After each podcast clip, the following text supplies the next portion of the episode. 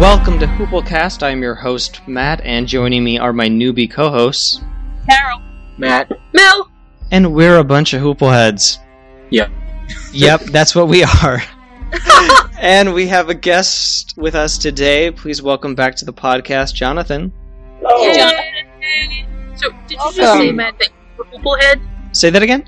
Did you just admit to your own hoopleheadedness? Oh, yeah, I'm a, a full on Hooplehead. Pretty much all the time. Yay. Yeah, yeah. There's no vanity here. There's no ego. I'm a Hooplehead. I, I make mistakes. what about you, Jonathan? Are you a hooplehead? Oh, very much so. And this episode really made me feel like one for the, at least the first two watches. I there were times in this episode where I really was going, huh? What? Yeah. But show of hands, did you like it better than the last one? Yes. Yeah, I did. Yes. I'm raising my hand. Yes. Okay. Well, good. I mean, it it still has its problems, and we know what those are. There's a certain plot line that is very Yeah. confusing, Oh yeah. and uh, yeah, I wonder if we all have the same plot line that we found confusing. I found a few of them confusing. I'll be honest. I only found one of them confusing that I can think of, but that one I found very confusing. There were. Yeah, there was one that I, I I still don't know that I understand what was going on. Well, I hope you guys have the f- time to watch at least the finale twice. That Okay. would be great because Okay. I mean we're we're winding down here, so it'd be good if. Uh, I mean, obviously, if you are confused, that's important, and we need to talk about that. But I do find that watching the episodes more than once provides clarity. It does help. Yeah, I mean, I have no problem. I'm kind of tempted to. I mean, I haven't done any commentaries or anything. I was kind of tempted to do a commentary on the last one and then watch it a second time. Well, you are certainly welcome to. I'll put it in the feed. Okay. Or I'll just do it for myself. If nobody wants to listen, You're just gonna be just talking to yourself. I'll just be talking to myself. Well, I get very, I get very into stuff. You know, I mean, it's like, no, Al, what are you doing? You know, so I do want Matt and Mel to do a commentary for the next episode. All right. Yeah. Is And that the second to last? That episode? is the penultimate episode. Yes. So, Every time, every time there's a commentary in my feed, I think to myself as I started, I don't necessarily have to listen to this. I might not listen to this whole thing, and then about three quarters of the way through, I'm like, well, I guess I might as well finish it now. Well, that's good. and for an extra bit of fun, everyone should join the Facebook group because I'm going to start a, a fun little game on the group soon. It's a supporting character bracket game where we're going to be voting for the uh, for our favorite supporting characters. That is a, a character that does not have their actor counterpart in the main title sequence. How am I going to remember all these supporting characters? I'm going to put photos and little blurbs about who they were. Great. So I can't wait for all the theater people to receive zero votes. so please join the Facebook group because that's going to get started soon. You want to get your vote want to get your vote in. All right. There's like 80 characters. I'm trying to whittle them Oh, down, but I don't think that's going to happen. Holy shit. Where still, we have two episodes left. We're still waiting for that Twin Peaks character. still. What the fuck? It's lies. It's been It's lies, lies. this whole time. He's been lying. Yeah. lies, to lies. It must be next episode if he wants us to do a commentary. Oh, we, It has to be. We thought that before. It has to be this time. our all right, let's uh, do our readers theater. I've got one from Nutty Nutty Nuchas. Yay, nutty. I'm going to play it now. The following news items appeared in the Black Hills Daily Times, July 25th, 1877, April 12th, 1878, and December 16th, 1878. A lovely shower this morning. The Gem Theater is now run by Sheriff Bullock, What? with beautiful displays while crossing our muddy ways. The heat is so sweltering that it brings the humor to the surface. After the shower, 'twas shocking to see the smallest mite of stocking. We had a beautiful trash mover last evening. The streets are ah. cleaner. The atmosphere is cool and healthful this morning after the rain of the night. Who will come to the front of the subject of self preservation from the Indian raids? An owl flew into the reading room. Ed Dolan, who returned from Potato Gulch yesterday, says that it is the queen camp of the hills for pretty women. The Pioneer's heroine of the hills is now Frenchie's partner. The Black Hills Herald says honest men are becoming exceedingly damn scarce. And now they are trying to introduce the Moffat Bell Punch in Denver. It would be a good idea to introduce such a thing here, but then we know some of us who owe us on subscription that could not possibly get drunk unless they had paid better than they do us. A Mrs. Clark had her pocket picked of $50 in a Baptist church at Omaha on Tuesdays last. This is another argument against going to church. a prominent attorney, after speaking of the Emma mine suit now going on in the district court and other mining litigations and troubles in the hills, remarked this morning that it would be much better for this country and everyone in it if they would just raise less hell and more courts. Jacob Killian, somewhat known in the hills, who killed Jed Lake, the first husband of Madam Lake of Cheyenne, was killed on the first of the month by a merchant in southwestern Missouri, whom he tried to murder. It was kind of an April fool for Jacob. Snow fell during the last storm in Potato Gulch to the depth of three feet, putting an embargo on mining operation there for the present. Over $2,000 a year is the value of the suds of a Bonanza miner's wash. The dirt washed from their shirts has been found to assay $259.10 the ton. What a field for Nevada washerwoman. If you want to find Tom, Dick, Harry, or any other fella after 11 o'clock p.m., go to the Bella Union. If he's in town, you'll find him there. We skipped out last night and took it in. The place was crowded. The boys were all there. Mr. H says the Indians, numbering some 300 lodges, have moved from Cypress Mountains and are now encamped some 20 miles north of Major Walsh's headquarters. Major Walsh has not a little difficulty in persuading the Indians not to molest the party whom they mistook for United States troops coming to take their ponies and guns. He says it is a mistaken idea that Sitting Bull is the chief, that he is only the commonest soldier, except in battle, and that Black Moon is the head chief, the different tribes being represented by Long Dog, Gull, and Gut. The tribes that are with that Black Moon are the Uncapapapas, Ogallalalas, Tecton, and a few Yanktonas, Simeons, Santees, Mancajous, and several Nez Percys, who Mr. H says cannot stand near straight like other Indians, and seem deeply grieved at the report that they have heard of Chief Joseph's death. Long Dog, who seems to be the Black Hawk of the camp, rises into eloquence when speaking of their wrongs, and in a long harangue for the benefit of Howard's party, he said, I hate white men, and the Indian who says he don't lies. We hate them all, and if the Great Father will not let us hunt in his lands, we will kill all of his soldiers.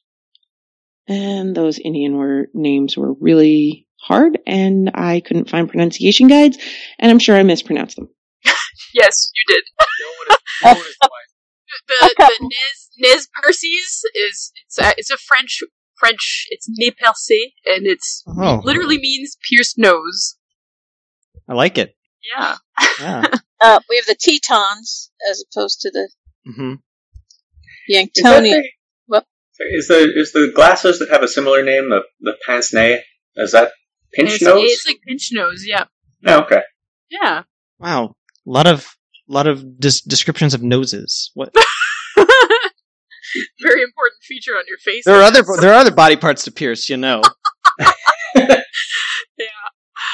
Uh, that well, if first, you do it, the French will describe it. Mm. yes, they usually do. that very first uh, little clip of news was just really. It's all, those little brevities. I I always love them. They're just like so random. Yeah. Can't believe this is news. An owl flew into the reading room. I know, What the and fuck? I guess it would be like local gossip. Hey, did you hear about that owl that flew into the reading room? Which is kind of you know, whoa, what? Let's let's put that in print. Yeah, maybe that's that's the character from Twin Peaks you were talking about all Yeah, it was Bob. along. Bob. Yeah. What is this going to happen in the next couple episodes? also, I didn't realize that Sheriff Bullock ran the Gem Theater. Did we talk about this before and I just forgot about it? I don't know what that means. I don't know if that was a temporary thing or or what. What does that mean? Al was like indisposed, and Sheriff Bullock was like, "Hey, I'm going to run this for a week." Maybe Al had Dick problems again.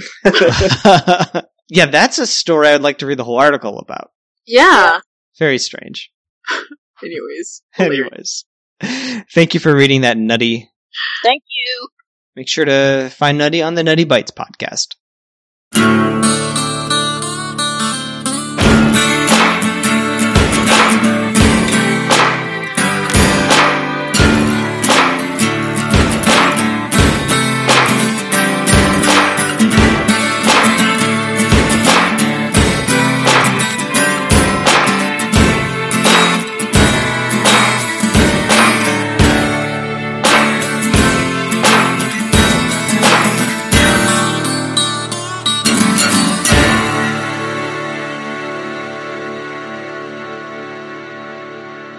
This is episode 34 A Constant Throb.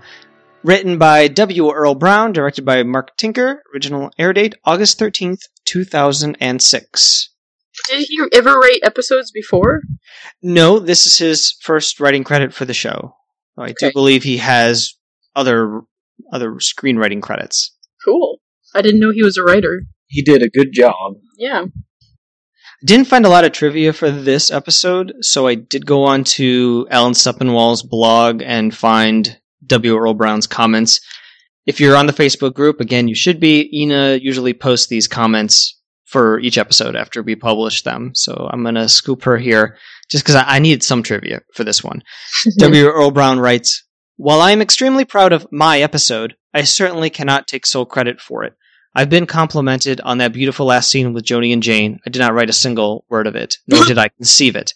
That credit goes to Regina Corrado. Likewise, the scene with Khan and Claudia, from which I lifted the episode's title, I don't know who wrote that scene, but it wasn't me. What I did write, initially at least, were all the scenes inside the gem, and while they were few and far between, there are a few actual lines I wrote which survived as first written. as for the ones rewritten, they are each and every one the better for it. So he wrote the episode and got the credit for it, but they everybody like rewrote stuff and he took parts from Hmm. other No, no, no. David Milch rewrote everything. Okay, okay, okay. Alright, I see. And that, from what I can understand, that's not all that uncommon with No. um, a lot of different shows and showrunners. It's kind of the showrunner's job is the person writes the episode and then the showrunner makes it into What they want. what they want it to be, yeah. So that the show has a consistent tone. Yeah. right. I think more so in this case, though. but at least, That's very likely. yeah. But at least Milch gives writing credit. Like he spreads the credit around. That's awesome. Uh-huh. It's not like every episode says, Yeah. um, "Story by W. Earl Brown, written by David Milch, teleplay by David Milch." Like he Yeah. lets everyone Yeah. get their writing credit, even if he does like a lot of rewriting, which I think Yeah. is a, is a good thing. Yeah. Yeah. I agree. At the Bella Union, Doc scolds Cy for abrading his healing wound. Cy was examining himself for pus. Oh, gross. Was he really? That's what he says. Mm. Doc believe it. Oh, the doc didn't believe it? No. No. Hmm. What else would he have been doing? Uh, make it like maybe making himself look worse for some nefarious purpose. Hmm. Oh, I'm so sick. Oh, look, uh, look at my wound. Or To Or gain sy- sympathy? Malingering? Yeah. Or maybe he was just like picking at it or something, you know, for no good reason. Just one of those people that's gotta pick at stuff and he needs to have like a dog cone. yeah, exactly. Oh, it's like a metaphor. He's picking at scabs. Like he was uh, in the previous episode when he visited Joanie and Jane. He picks, Ah. at, picks at those scabs, and see, this is the literal manifestation of that. It's very clever. Interesting. Hmm Well, Does didn't he? Did he hurt himself last episode because he got all like? No, I don't think so. Oh, I can't remember what happened. What were you gonna say, Jonathan? Sorry. I was just saying it, that it fits his character. Yeah. We also learned that the poor guy who had his foot stomped on by New Turner may end up losing that foot because it's going gangrenous. Oh, was that who it was? Yes, he's Doc says he's got to go uh, take care of this guy who has a, a broken foot that's going gangrene. So he may have to lose the foot. And Carol, you were correct because Doc confirms that the victim was a salesman. When I asked you, what do you think New Turner meant when he said, "I see you, drummer"? You said drummer was a term for term for salesman, and Doc confirms it in this scene. Oh, yeah. Okay. I, I was like, I was right about something. You were. Oh, cool. I still don't know who this guy is. I don't remember this at all. It, oh. remember, he was just being the guy was. They were in line for uh, to uh, get dinner or lunch or whatever it was at the hotel, and the Pinkerton guy just wanted to be obnoxious, so he like shoved him, and then the, when the guy objected, he he he stomped on his foot. Uh, barely. Barely remember. You don't remember this. that horrible crunching noise? No, no. See, this. Uh, I can't. I can't remember any of this It, stuff. it was a small thing. Okay, it's It fine. was a small thing, you know. It was That's not like yeah, it was not like a huge deal, but it was just showing it's just, how just it's just this kind of stuff that adds to my confusion because I never remember these little bits of story from way back when. Well, it's not really important. It's just no, I'm. it's not. But it's like Thanks. And I'm trying to figure that out, and then the next thing happens, and I'm like, wait, wait, I'm still trying to figure this part out, and then something confusing happens again that's not relating to this last thing I'm trying to figure out. So then I'm even more confused, and then another thing happens. And I'm like, wait, what's happening? What is going on? That's because there's there's a lot that goes on in every scene in this show, and mm, a lot of the times they just drop you into it, and you're not really certain what's going on. And I do not blame you at all for being confused about some certain scenes later in the, in the Yeah. episode, uh, It's because true. it's very vague. Yeah, Yeah. No, it's true. It's absolutely true. But on the other hand, that kind of makes it fun to rewatch because then you're picking up threads you didn't see Right. before. Right. and that's what I imagine I'll do once we're done. I'll probably end up rewatching it at some point, but Jack Langrishe asks Shaughnessy if the exotic looking woman from the night before is staying at his shitbox. Shaughnessy is outraged when Jack says he's come to get his fortune told. There'll be none of that on these premises. But bribes, yes. Bribes, yes. Uh, what an ass. is this the third time we've seen this guy? Yes, I think so. Somewhere around there, yeah. Every time I see him, I think Blazanov because he's got the same mustache. Hmm. But then he talks, I'm like, oh yeah, that's not him. Jonathan, are you a big fan of Shaughnessy? I I don't like him. Uh, it might be that he hits a little too close to home because he's he's very clearly a, a, a lace curtain Irish to me, which you know it's a it's a term they use on the East Coast for. Uh, sorry, I was a little. More shade that. being thrown at the East Coast on this podcast. It's a uh, it- it's a term they use especially in Boston for Irish who uh, who make a little bit of money and get a house and move away from town and don't want anything to do with the other Irish immigrants and want to pretend that they are they're better than the rest of them. Hmm. Also, the kind of Irish that I am. so, So you're saying that you're a horrible person. in some ways, yes, Hmm. I try not to be, but eh, there's only so much you can do. I'll have to put Jonathan's East Coast bashing in the outtakes. Well, I mean, Boston. right. I mean, Boston. Enough said. Yeah. Yeah. Yeah, yeah. all right. Disgusting, am I right? No, I have nothing against Boston at all. So let's go inside the shit box and go uh, visit with this exotic woman who's talking to Jack. Jack uh, gave her some money. She says, "I don't want your money. I want to earn your money. I want to stay in the theater and be an actress." This is the the dancer from Amateur Night who had the f- the harem dance. Yes. She twirled her around, and Claudia gave her this look like, "Ugh, this bitch." Mm. Yeah. And this is the first scene where you're like, "Who is this?" Yeah, Yes. Absolutely. I didn't recognize her at all. One of three scenes in this uh, episode where I'm like, "Who are you?" Exactly. And Langrishe was usually there. She looked a lot different too, from like obviously because she was costumed when she did her dance. So, and then here she was dressed, you know, like of her time, you know, like the regular clothes that people wore mm-hmm. around. Yeah, I I was not putting together at first that that was the And I thought that there was two brunettes at one point. I just didn't recognize her from. For some reason, I thought when she appeared again, I thought she was a different woman. I Were there- she wasn't memorable or no, no, no. There's like three So brunettes was- in this. Oh, That's so that's why I was so say. Confused. Yeah, there's three. There's Oh my three. god! And I was wondering if they were the same. Yeah, I was getting them totally confused. Because there was, I thought this was okay. So I was like, Somebody at with first I was like, wait, is she is, is this one the, the one that's trying to be a whore now? And then she's, but she wants to be an actor, but then he told her to go be a whore. What's going on?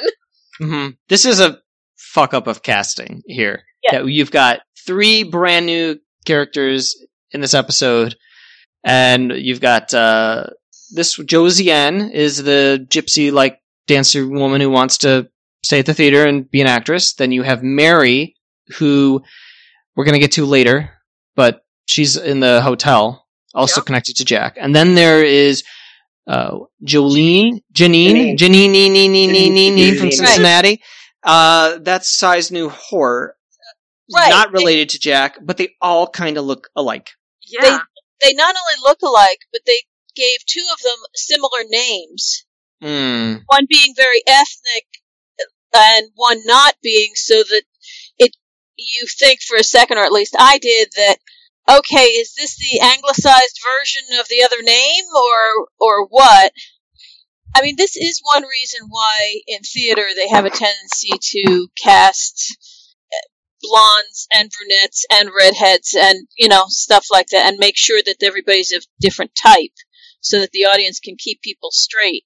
Um, it, it's not just fetishism or anything, Yeah. but uh, you know, make sure somebody's tall and somebody's short, and you know, there's just different types, or they'll put them in track of everybody. Right, or on on stage they'll do a lot of it with costuming. You know, you can just make sure you put everybody in a different color so that you can keep track that way. But It's the same in animation, like in, in Yeah. cartoons. Like they'll always have like different body types, different hair color, Right. different hairdos. Like you know, Right. it's easier to recognize the silhouette. and I I remember there was a show. It? Might have been like Hill Street Blues or something. I don't remember now, or uh, I don't remember. But there was some cop show, I think it was, where every time they had a woman leave and recast and you know have a new new character come in, they looked exactly like the last one. I wasn't sure whether the casting director had that type or whether it was the the showrunner that you know was just attracted to that particular type. But it was just amazing how you know they would find an actress who looked almost exactly like the previous actress. You're playing a different character, you know. Find somebody who looks different. Yeah. Interesting. Yeah, that doesn't make any sense that they did that. Honestly, No, not in this. Not in this episode where you have to have three women to have them all look so similar. Yeah. Yeah. There's a lot of women out there who are good actresses. Find a few that look different. In Mr. Farnum's absurd restaurant, Hearst is having breakfast with Commissioner Hugo Jarry. Hearst tells Aunt Lou he'll let her know when Odell's remains arrive. She looks so grateful. Think she spits in his food? Oh, I wouldn't be surprised if she does a lot more than that. Uh, oh, okay. I don't want to know. The theater troupe sits at a nearby table. Claudia cracks. What about that beautiful harem dance by that darling little dark-haired prostitute? I really want to know. I really want to know what their background is, like Grace and Claudia. Like, I, I want to know. Like, is it like a relationship where she's like still infatuated and he's just kind of like, whatever. You're too, you're, you're too. uh What's the word? Um, you just won't leave me alone. you know, like she's kind of like always on on him to like you know Too needy, too available. needy. too- exactly too Mhm. needy. Yeah, Yeah. I get the feeling that Jack does this a lot. He picks up these like ingenues yeah, and he gives them star performances and things. yeah. I mean, like. meanwhile, Claudia's in the wings going, What about me? When's my star turn? When do I get to be the center of your attention? well, that may have been promised to her at some point, and then he kind of moved on, got bored, and moved on to the next woman. Or maybe he, she, she already was, but then got placed. And now Yeah. every place they go new, it's somebody else that, Yep. And and theater is like that. Honestly, it's you know new faces and and if somebody catches the attention of the local crowd, then it's best to you know bring them on in. It, it's there's a reason why it's sometimes compared to prostitution and such. You know because there's that you know who's the newest face and and you know you're kind of you know selling your you're selling an image you're selling yourself you're you know it's uh you know it's a it's a tough business. You are your product. Hearst and Hugo spot Alma walking down the thoroughfare. Al and Alma share nods. Suddenly, shots ring out near Alma's head. Al leaps from the balcony and comes to her aid, as does Charlie. Al tells Hearst he is absolutely safe, and then sends Silas to the schoolhouse to fetch the foundling and instructs Charlie to telegram the sheriff, who is in Sturgis doing campaigning. I Al? just have a, I just have an Al can move. Oh my that was my hero here. That was that was the fastest I've ever. It's the most action I've ever seen him take. That was amazing. Yeah. Yeah, I it was. love- It, I thought it was great because Yeah. it showed a different side of Al, but a side that makes perfect sense that's there. I wonder if he was like legit concerned for her life, or he's just like doesn't want things to get out of hand for him and then lose control of, you know, You mean if Alma had got had gotten killed? yeah, he just doesn't. He just wants to be in on whatever's going down, and he's. I like, think he legitimately cares for people. yeah, Yeah. Alma, I though. also, I also Yeah. sort of feel like there might not be much of a difference between the two for him. Like everybody in town who's not working for Hearst is his person. Yeah. Yeah, yeah. He's very loyal. and it's also it's also kind of a a weird power thing too. That, Right. You know, there was a time when he wouldn't have moved a finger if that had happened. You know, there Right. was a couple years ago when he would have just been watching from the balcony and saying, "Huh, okay." Interesting. Um, he might have even hired the person to to shoot at her. yeah, but Um, but did you hear him later when he was like like how dare you shoot at a woman? Maybe when it comes down to a woman being shot, it's a lot different for him. You know, and yeah, it's like women- it's like a women and children kind of thing. Like you don't do that. uh, but he's but he tried to get a kid sh- killed, and and I he know.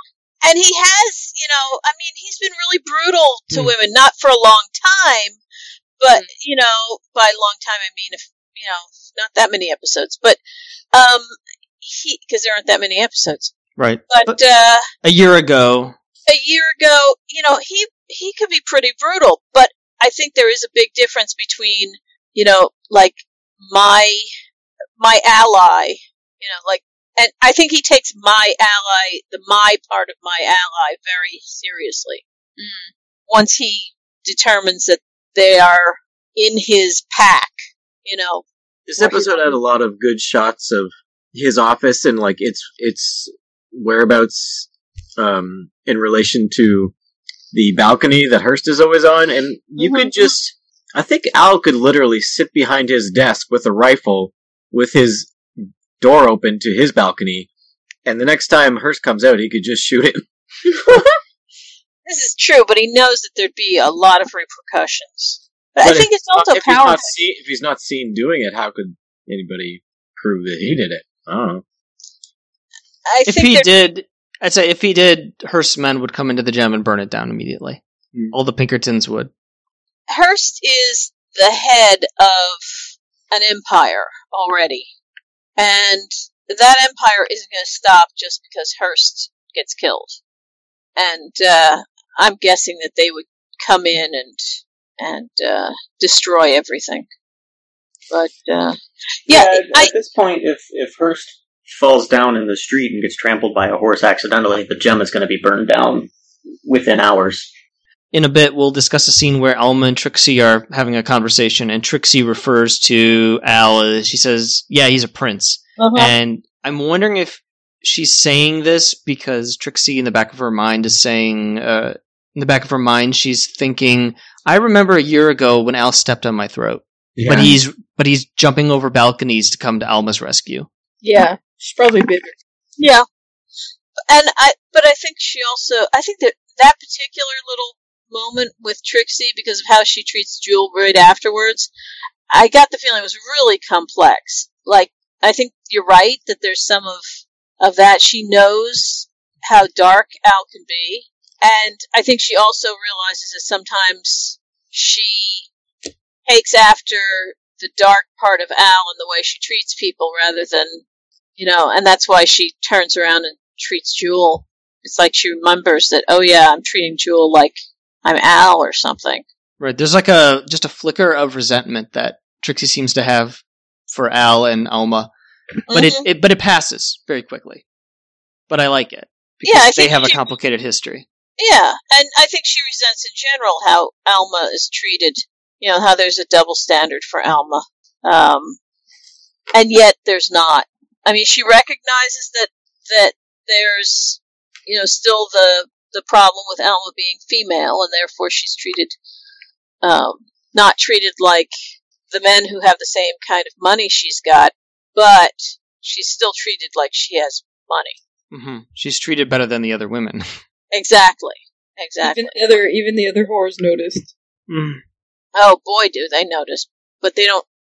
They don't have the resentment, or at least they haven't shown the resentment that Trixie has. Before the shots ring out, I like that Alma and Al have this little exchange, wordless exchange, how they nod to each other, hello. Yeah. Yeah, And it's pretty amazing to think how far they've come from the season one when Al was basically trying to not kill Alma, but get her drugged up and take her gold claim and had her husband killed and all the other things. How far they've come. It's pretty great. Try. Yeah, yeah. And I think at this point, Alma is an ally that gives him power too. And if she is killed or or whatever, that's going to diminish Al's power, which Hearst is well aware of. I really like this whole scene of the guns being fired, hmm Yeah, of the shots being fired at Alma's head and around her. The music comes in and stuff. Mhm. It looks. It Yeah. feels. Very, it feels like something big's happening. Right. Yep. Yep. and there's actually some resolution to it. Unlike the last one where we had, you know, where one of my objections was that it seemed to build tension all the way through and that it didn't really go anywhere. I kept se- expecting something to happen. It's like, okay, there's things happening and the, the tension in the air makes sense. You know, it's, it's going someplace and doing something. For our miscellaneous prediction, we were going to count guns fired and weapons brandished. Oh my. So we have two guns fired in this scene off screen a shot fired at Alma 4 and a shot aft. I'm going to assume that they're different guns. It could be the same gun, but I'm going to count it as two. Okay. In Al's office, Alma takes a shot of whiskey, which is amazing. And thank you, Mr. Swearingen, for saving my life. Trixie arrives. She and Al discuss the likely culprits. It could be Hearst, it could be Alma's in laws, or the Pinkertons, who are employed by both. I think it was funny that kind of as a joke, but uh, there was, I think, a moment of seriousness to it where Al acknowledges that there could be the smell of uh, gunpowder on Trixie's hands. Yeah. Yes. There's a slight possibility that you pissed, pissed Trixie off enough that she was shooting at you, but I doubt it. yeah. And again, I love how these people are like a little family. They're all converging on the gem to take care of Alma. They're going to go get her child and bring bring the child to her, and it's great. When they sent somebody to protect the child, I was like, "Where's Mose?" Yeah, Yeah, where Mose- is Mose? Don't That's a know. good question. He had a pilot this week. or something. Maybe. Al tells Dan not to go to Cheyenne. He can't risk sending Dan away. Jewel brings Alma breakfast, although Alma normally does not eat before noon. Yeah. Char- funny. I love Jewel. Jewel was hysterical in that. She was so cute. So cute. And I think it aggravated, that was another thing that aggravated Trixie, that, that Jewel was acting that way towards, um, towards Alma. And, uh, it's like, she's just a person. right. Knock it off. She's like a celebrity, Yeah. They don't know her like Trixie knows her, so Right. and they You know- don't know, yeah, all the flaws. She's like Exactly. a she's like a role model to the other women, though. That's probably how they feel about her. Mm-hmm. yeah, they want they want her station in life, although they don't realize that you know she's got her problems too. I think they probably can't even imagine having her station in life. It's like, you know, looking at the Queen of England or something and saying, "My goodness, what what would it be like to, you know, and not having any information, just knowing, you know, she's queen and lives in a castle and has a lot of or a bunch of castles and has a lot of money, and it's like not knowing anything about her, just sort of like, whoa, that's just like so different from my life. Mm-hmm. Yeah. I also sort of like how they, I mean, the episode tacitly acknowledged that not even Alma is aware of the other women in town and what their lives are like at all. Like, she barely, barely notices the, the whores at the gem and doesn't say anything to them because she doesn't have anything to say to them at all. Uh, and they their plight comes up in their little conversation later. where You realize that they're like the, the most ignored characters in the show, Yes. I mean, and would have been in life too. In real life, that's how Right. things would have been. They were they were barely people. Yeah, and someone in Alma's position very often wouldn't. Well, she'd never go into the gem ever, ever. But she's now she is traumatized right at that moment. I mean, otherwise, a woman naked from the waist up, standing nearby in a room full of men, would definitely have her attention. Um, but she, I mean, uh, she notices and all, but I think she's, as I say, she's pretty traumatized right at that point. And when she's leaving, she's thinking about the fact that she's going to walk down the street where people just shot at her. Mhm. Right. So, yeah. I'm sure if she did interact with the horrors, Alma would be polite, but it would be very, very awkward. Yes. because as the the ladies later will say, what do we have to talk about? Yeah. They'll be like, "How do I get a bank?" Oh, that's a complicated story. Not even Alma knows for sure. Right. I also like Jewel s- asking Alma, "Have you ever had bacon?" like she's from Mars or something, she's never had bacon. Yeah. I also think that that bacon probably came from Wu's pigs, so she might Oh. not she might not want local bacon. yeah. Do you think Trixie is perpetuating the myth of Alma when she goes and tells Jewel that she ate both plates of food? it's like, oh my gosh, she's got an appetite like crazy. Hmm. Who knew? And she does gym- gymnastics. Hugo hypothesizes scenarios, but annoys Hearst that he won't hypothesize the most obvious one that Hearst has arranged this shooting to nudge Mrs. Ellsworth into selling her claim. Hearst says the upcoming elections do not concern him. One way or another, he will get his way. And then Hugo takes his leave to go to the soldiers that are stationed outside the camp so he can instruct them on how to vote. I was having a really hard time with any scene with Stephen Tobolowsky in this episode after his performance in the last episode. Yeah, where he was like a bird or whatever. he was a It birdman. was so very disturbing. It's very, it's very funny. Was he like? Is this the scene where he's like looked like he was pretty much ready to to suck his cock? yes. now to put it mildly, yeah. Well, he says that Hearst is Socrates and, and he's Alcibiades, and her says, "Well, are you going gay for me?" Is basically what he's saying, Right. and and um, Hugo says, "No, no, no, no," and then he gets down on his knees. It's like, what are you doing? Yeah, like you're just yeah. contradicting yourself. Get get back up. No, no, no. I mean, unless you want that. He, Yeah, I totally, mean, he totally would have. Yeah. the guy is such a suck up Yeah. in so many ways. time. Yeah. Very slimy, very gross. If you want to know more about the relationship bet- between Socrates and Alcibiades, please go on to hooplecast.com. Find my show notes for this episode. I, I have some stuff in there. I'm not going to read it now. I will spare you that now. It's very interesting, though. I will read it. Okay, so will I. Well, then I might as well say it. Oh, okay. This is what separates our podcast from other uh, Deadwood podcasts, is that we actually go into uh, in, in depth uh, in marginal, uh, sort of tangential areas uh, to the episode. So Socrates was viewed by many as the founding figure of Western philosophy. He served with distinction as a soldier, but became best known as a questioner of everything and everyone. His style of teaching, immortalized as the Socratic method, involved not conveying knowledge but rather asking questions after clarifying question until his students arrived at their own understandings. He wrote nothing himself, so that all was known about him is filtered through the writings of a few contemporaries and followers, most of all his student Plato. He was accused of corrupting the youth of Athens and sentenced to death. Choosing not to flee, he spent his final days in the company of his friends before drinking the executioner's cup of poisoned hemlock. Alcibiades was a brilliant but unscrupulous Athenian politician and military commander. As he grew up, Alcibiades was strikingly handsome and keen witted, but he was extravagant, irresponsible, and self centered as well.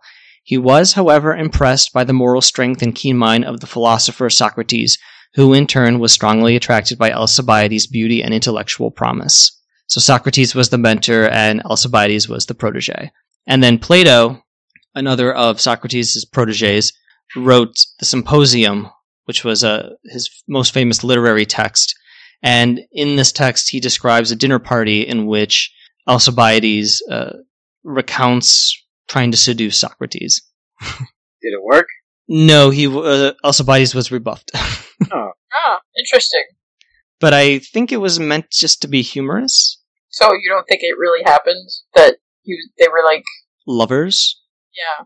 I don't know, but there's a lot of paintings of Socrates and Alcibiades. And I found one that's kind of humorous. Alcibiades is, is with a young lady and Socrates is trying to drag him away like, come on, let's go. it's by uh, John Baptiste and it's called Socrates Dragging Alcibiades from the Embrace of Sensual Pleasure.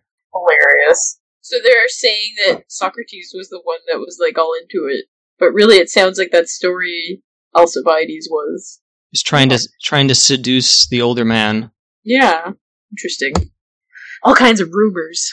Scandal. Mm. Well, there you go, guys. There you go. Yes. That's it.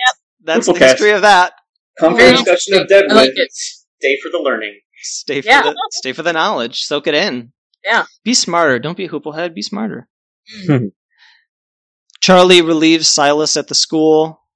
He tips his hat to Joanie. Later, Joanie and Jane come outside to relieve Charlie from his post, and there are just numerous shots of Martha looking through the window, just utterly perplexed by what is happening. The whole like changing of the guard thing was really awkward. Like every time they changed, it, it was just really weird.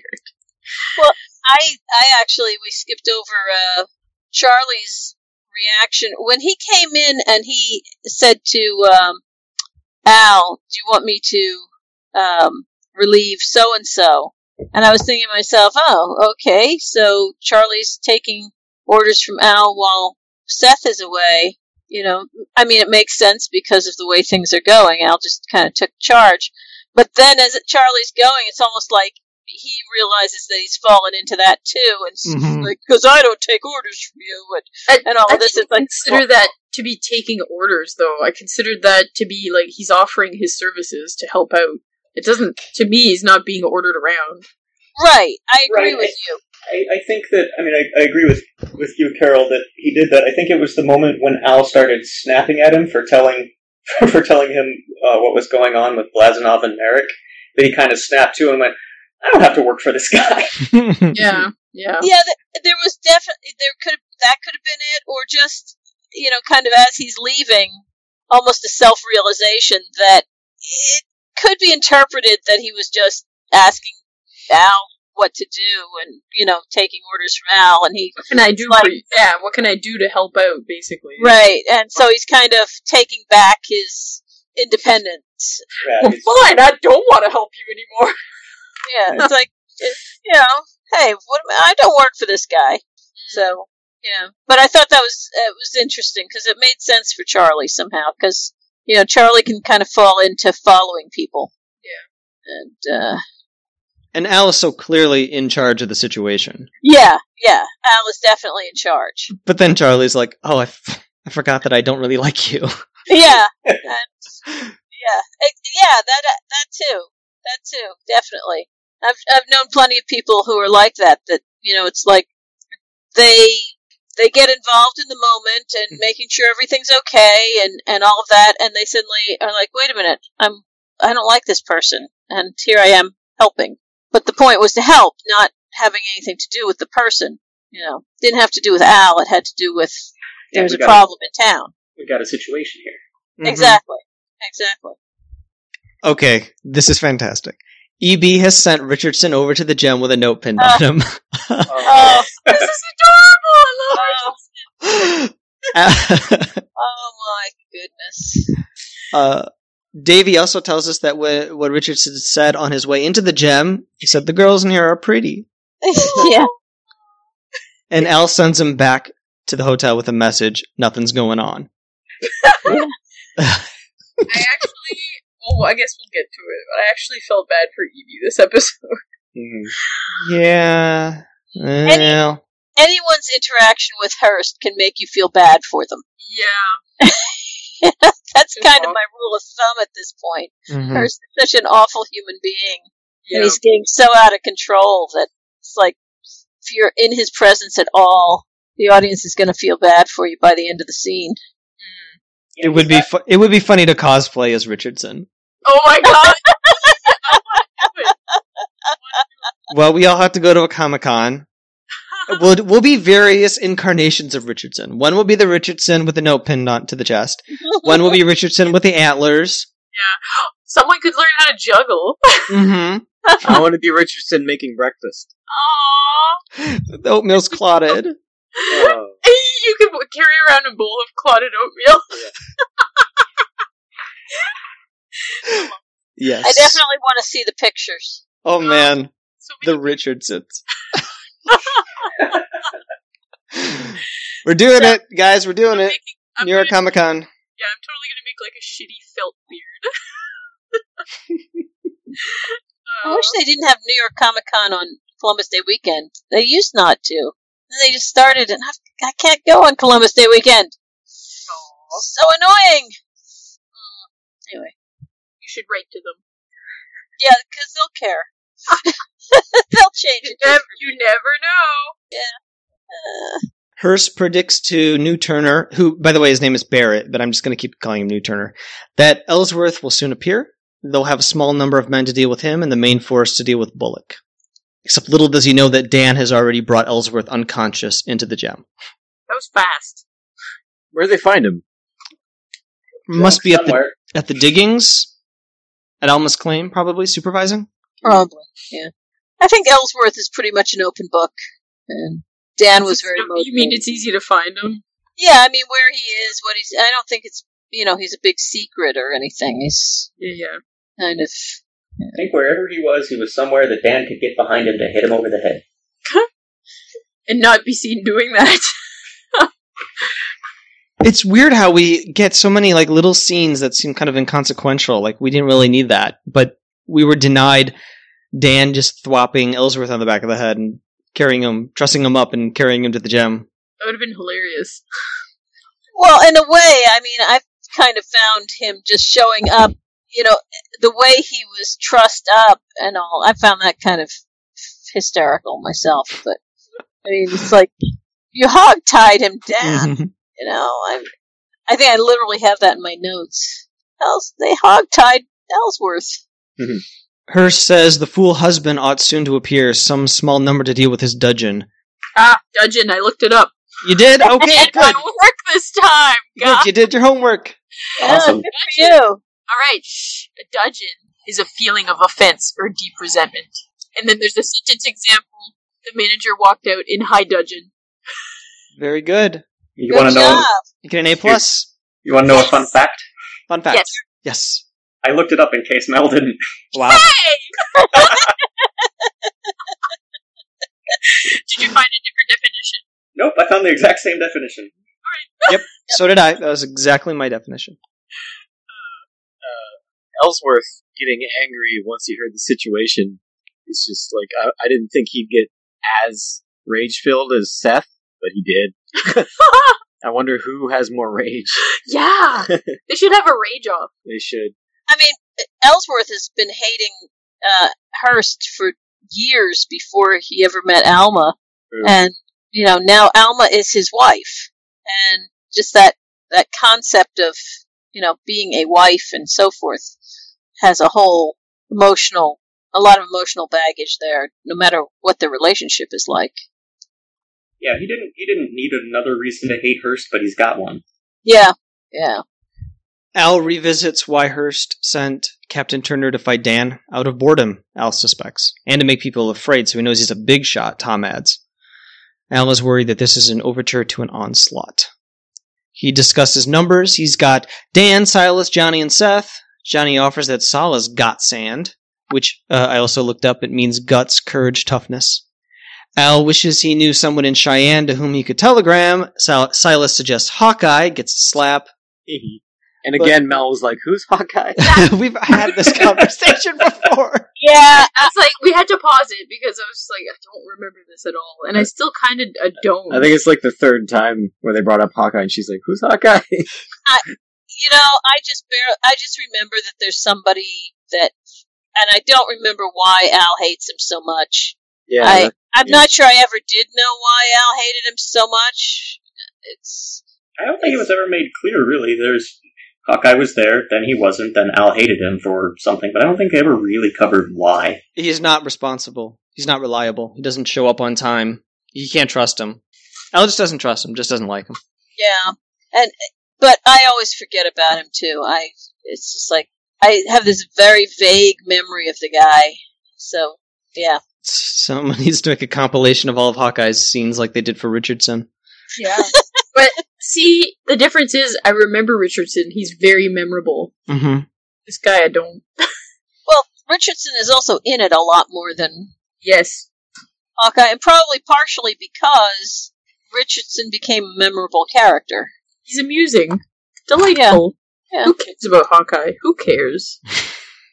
I sure don't. I was going to say certainly not you. So Certainly not me. right, exactly. Al doesn't unless you say his name in front of him, and then he'll punch you. I think only if uh if this guy, what's his name, s- says his name. I can't come up. Silas. There's too many people with an S name. If Hawkeye, if Hawkeye starts juggling, then maybe I'll remember him. All right. Well, you got your orders, Hawkeye. Spoiler alert. yeah. Silas is confident that he can word the telegram in such a way that nobody would decipher its meaning, and he's confident that Hawkeye won't steal the money for the guns or stop to get laid on the way to camp. So we'll see if that happens. Uh, Al says, just go ahead and send that telegram. Also, Al has an idea that Alma should complete her walk to the bank. At this point, they know Hearst just wants them rattled, so if Alma goes back outside, that motherless cunt would really be confounded. You think that's a good idea, sending her back out there? Uh, yeah, actually, I think Yeah. it's. I think if if Alma had said no, she would have been well within her rights, to, you know, to say no. But uh, yeah, I think it it really rattled him a lot. Mm-hmm. You took it out on E EB. Aw, Boy. Yeah. well, that's the reason not to do it then. Boy, I'm sarcastic today. I wonder why. I agree with Al that whatever they were going to do to Alma, they've done it. Like they just meant to scare her. They wanted her dead, they would have killed her, and they've made their point. Hearst made his point. There really shouldn't be any concern for her to go back outside. What if they did want her dead? They just missed. It's just really bad shots. Yeah. Oh, then you'll get a scene where Al's like, "Well, I read that situation wrong." yeah, yeah, and probably give a slap to the guy who originally thought of it. Who was it that originally said? uh 'cause it wasn't Al's idea originally. yeah, it was. It was Tom Nuttall, wasn't it? No, I think it was Al's idea that she go back out. Oh, that she go back out. Yeah, but Oh, um, the idea that you know they'd pretty much done what they were going to do, and that it wasn't. I mean, Al got the he put the idea together, but he got the original idea from somebody else. I can't, don't remember who it was in the bar. That and he it sparked. He was inspired, like he by something somebody else said. I don't remember who. I don't remember. when Ellsworth wakes Dan, he explains the situation. Ellsworth wants to go kill Hearst immediately, but Dan tells him Hearst wanted Alma dead, she'd be dead. Hearst wants an opportunity, an excuse to kill Ellsworth, maybe Seth. And once Ellsworth calms down and sees the logic to this, Dan unties him. two things. One, Mhm. I thought that Dan, I was so glad that Dan was being smart about how he told Ellsworth. Because I get so sick and tired of shows where people are stupid about how they tell people stuff and make matters worse for purposes of plot. Right. And I really like that Dan just was like, she's fine, you know, and like a Mhm. normal person would do with someone where they knew that the guy is likely to go running out and and kill somebody. And uh, the other thing was I don't remember what. Okay. I agree with you. This was handled really smartly. You tie him up so he can't so he can't just run off and do something foolish, and you start with the positive. hmm She's fine. We got it under control. This is what happened. You need to calm down. Yeah. Understand that if you do this, if you run after him, you're just giving him what he wants. Simmer I know down what now. my other thing was. okay. I wondered, do people think that Ellsworth actually has bought into, you know, the whole thing of we can't hurt Hearst because that's what he wanted and all? I wasn't sure whether he actually had bought into it or not, or whether he was just like, okay, I won't do anything. for this moment while I think about whether I want to f- agree with you or not. I think, yeah, well, I think to, to begin with, he got as far as what you say, and I don't know whether or not that final scene with Ellsworth and Swearingen standing outside the gem as uh, Alma walked away, I felt like uh, Ellsworth had agreed to allow that to happen, and beyond that, you couldn't you couldn't count on anything. Right. Yeah, that was kind of my feeling too. Yeah. We were counting guns fired and weapons brandished. Here's another one. Got a Dan threatening Ellsworth with a knife. That's not a serious threat. Yeah. So we're up to three. Al tells Alma she ought to go to the bank and get Hearst fulminating. She agrees. Downstairs, she asks Ellsworth to join her at the bank later and have dinner with her and Sophia. She doesn't want Ellsworth to play into Hearst's schemes. And then she leaves to walk to the bank alone. I thought that was really beautifully filmed. I loved the the way she was going straight down the street and there was all this stuff swirling around her. Mm-hmm. I really liked that a lot. That whole And scene was was exciting and kind of tense. I mean, Mhm. there was Adam standing along the road with a gun on his hip, the way I'm sure he Mhm. does just on a normal day, and men, men probably Pinkerton shadowing her down the street, and Hearst and uh, Swearingen watching the entire way. It was it was remarkably exciting for somebody just walking down the street. Right. Yeah, both sides had her covered the whole way. Yeah, exactly. Yeah. And and also it was a nice character turn for Alma because it was a really brave thing to do. Yes. And you know, she really showed some major grit by doing that.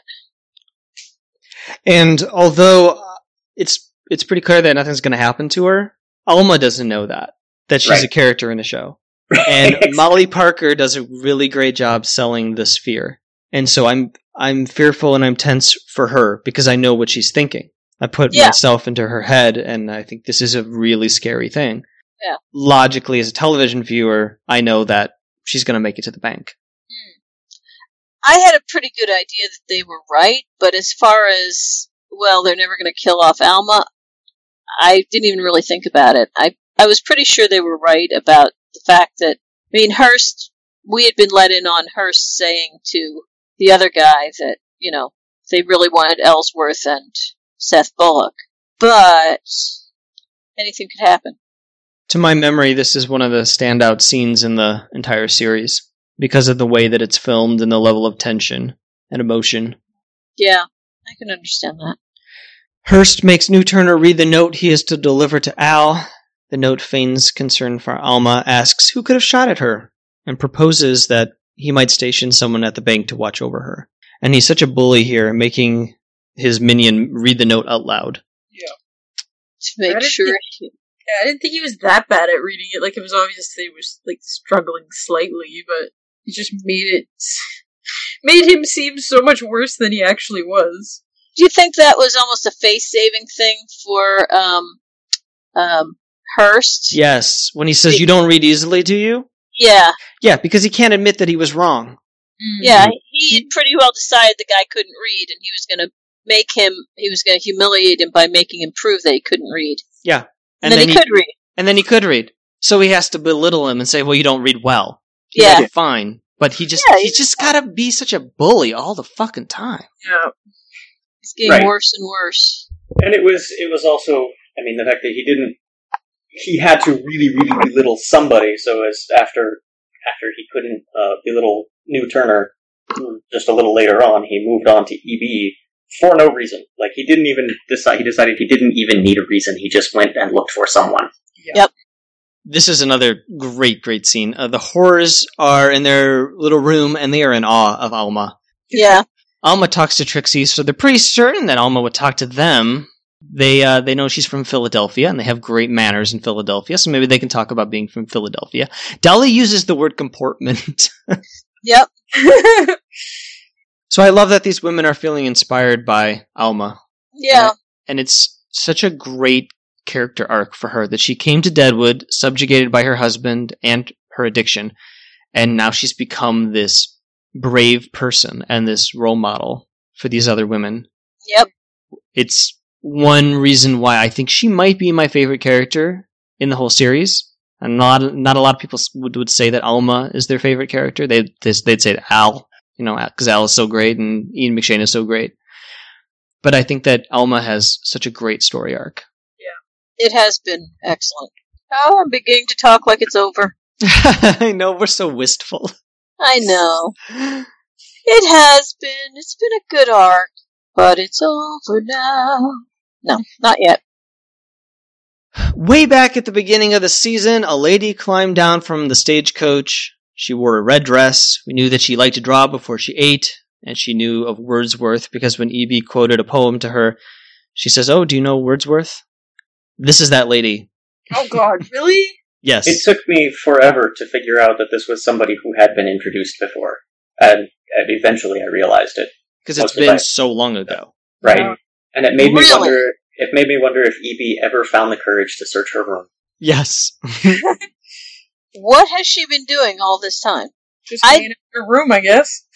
I did not know. I did not remember who she was, or Me neither. I'm not surprised.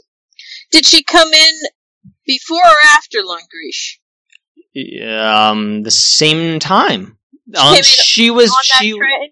Yes, she was in the stagecoach, not with him, but the one before them that brought in Wu, Aunt Lou, and Oh, yes, her as well. Oh, yeah. Oh wow. She was wearing a red dress. So in, in IMDb, she's credited as Mary, aka the lady in the red dress. Oh wow. Okay.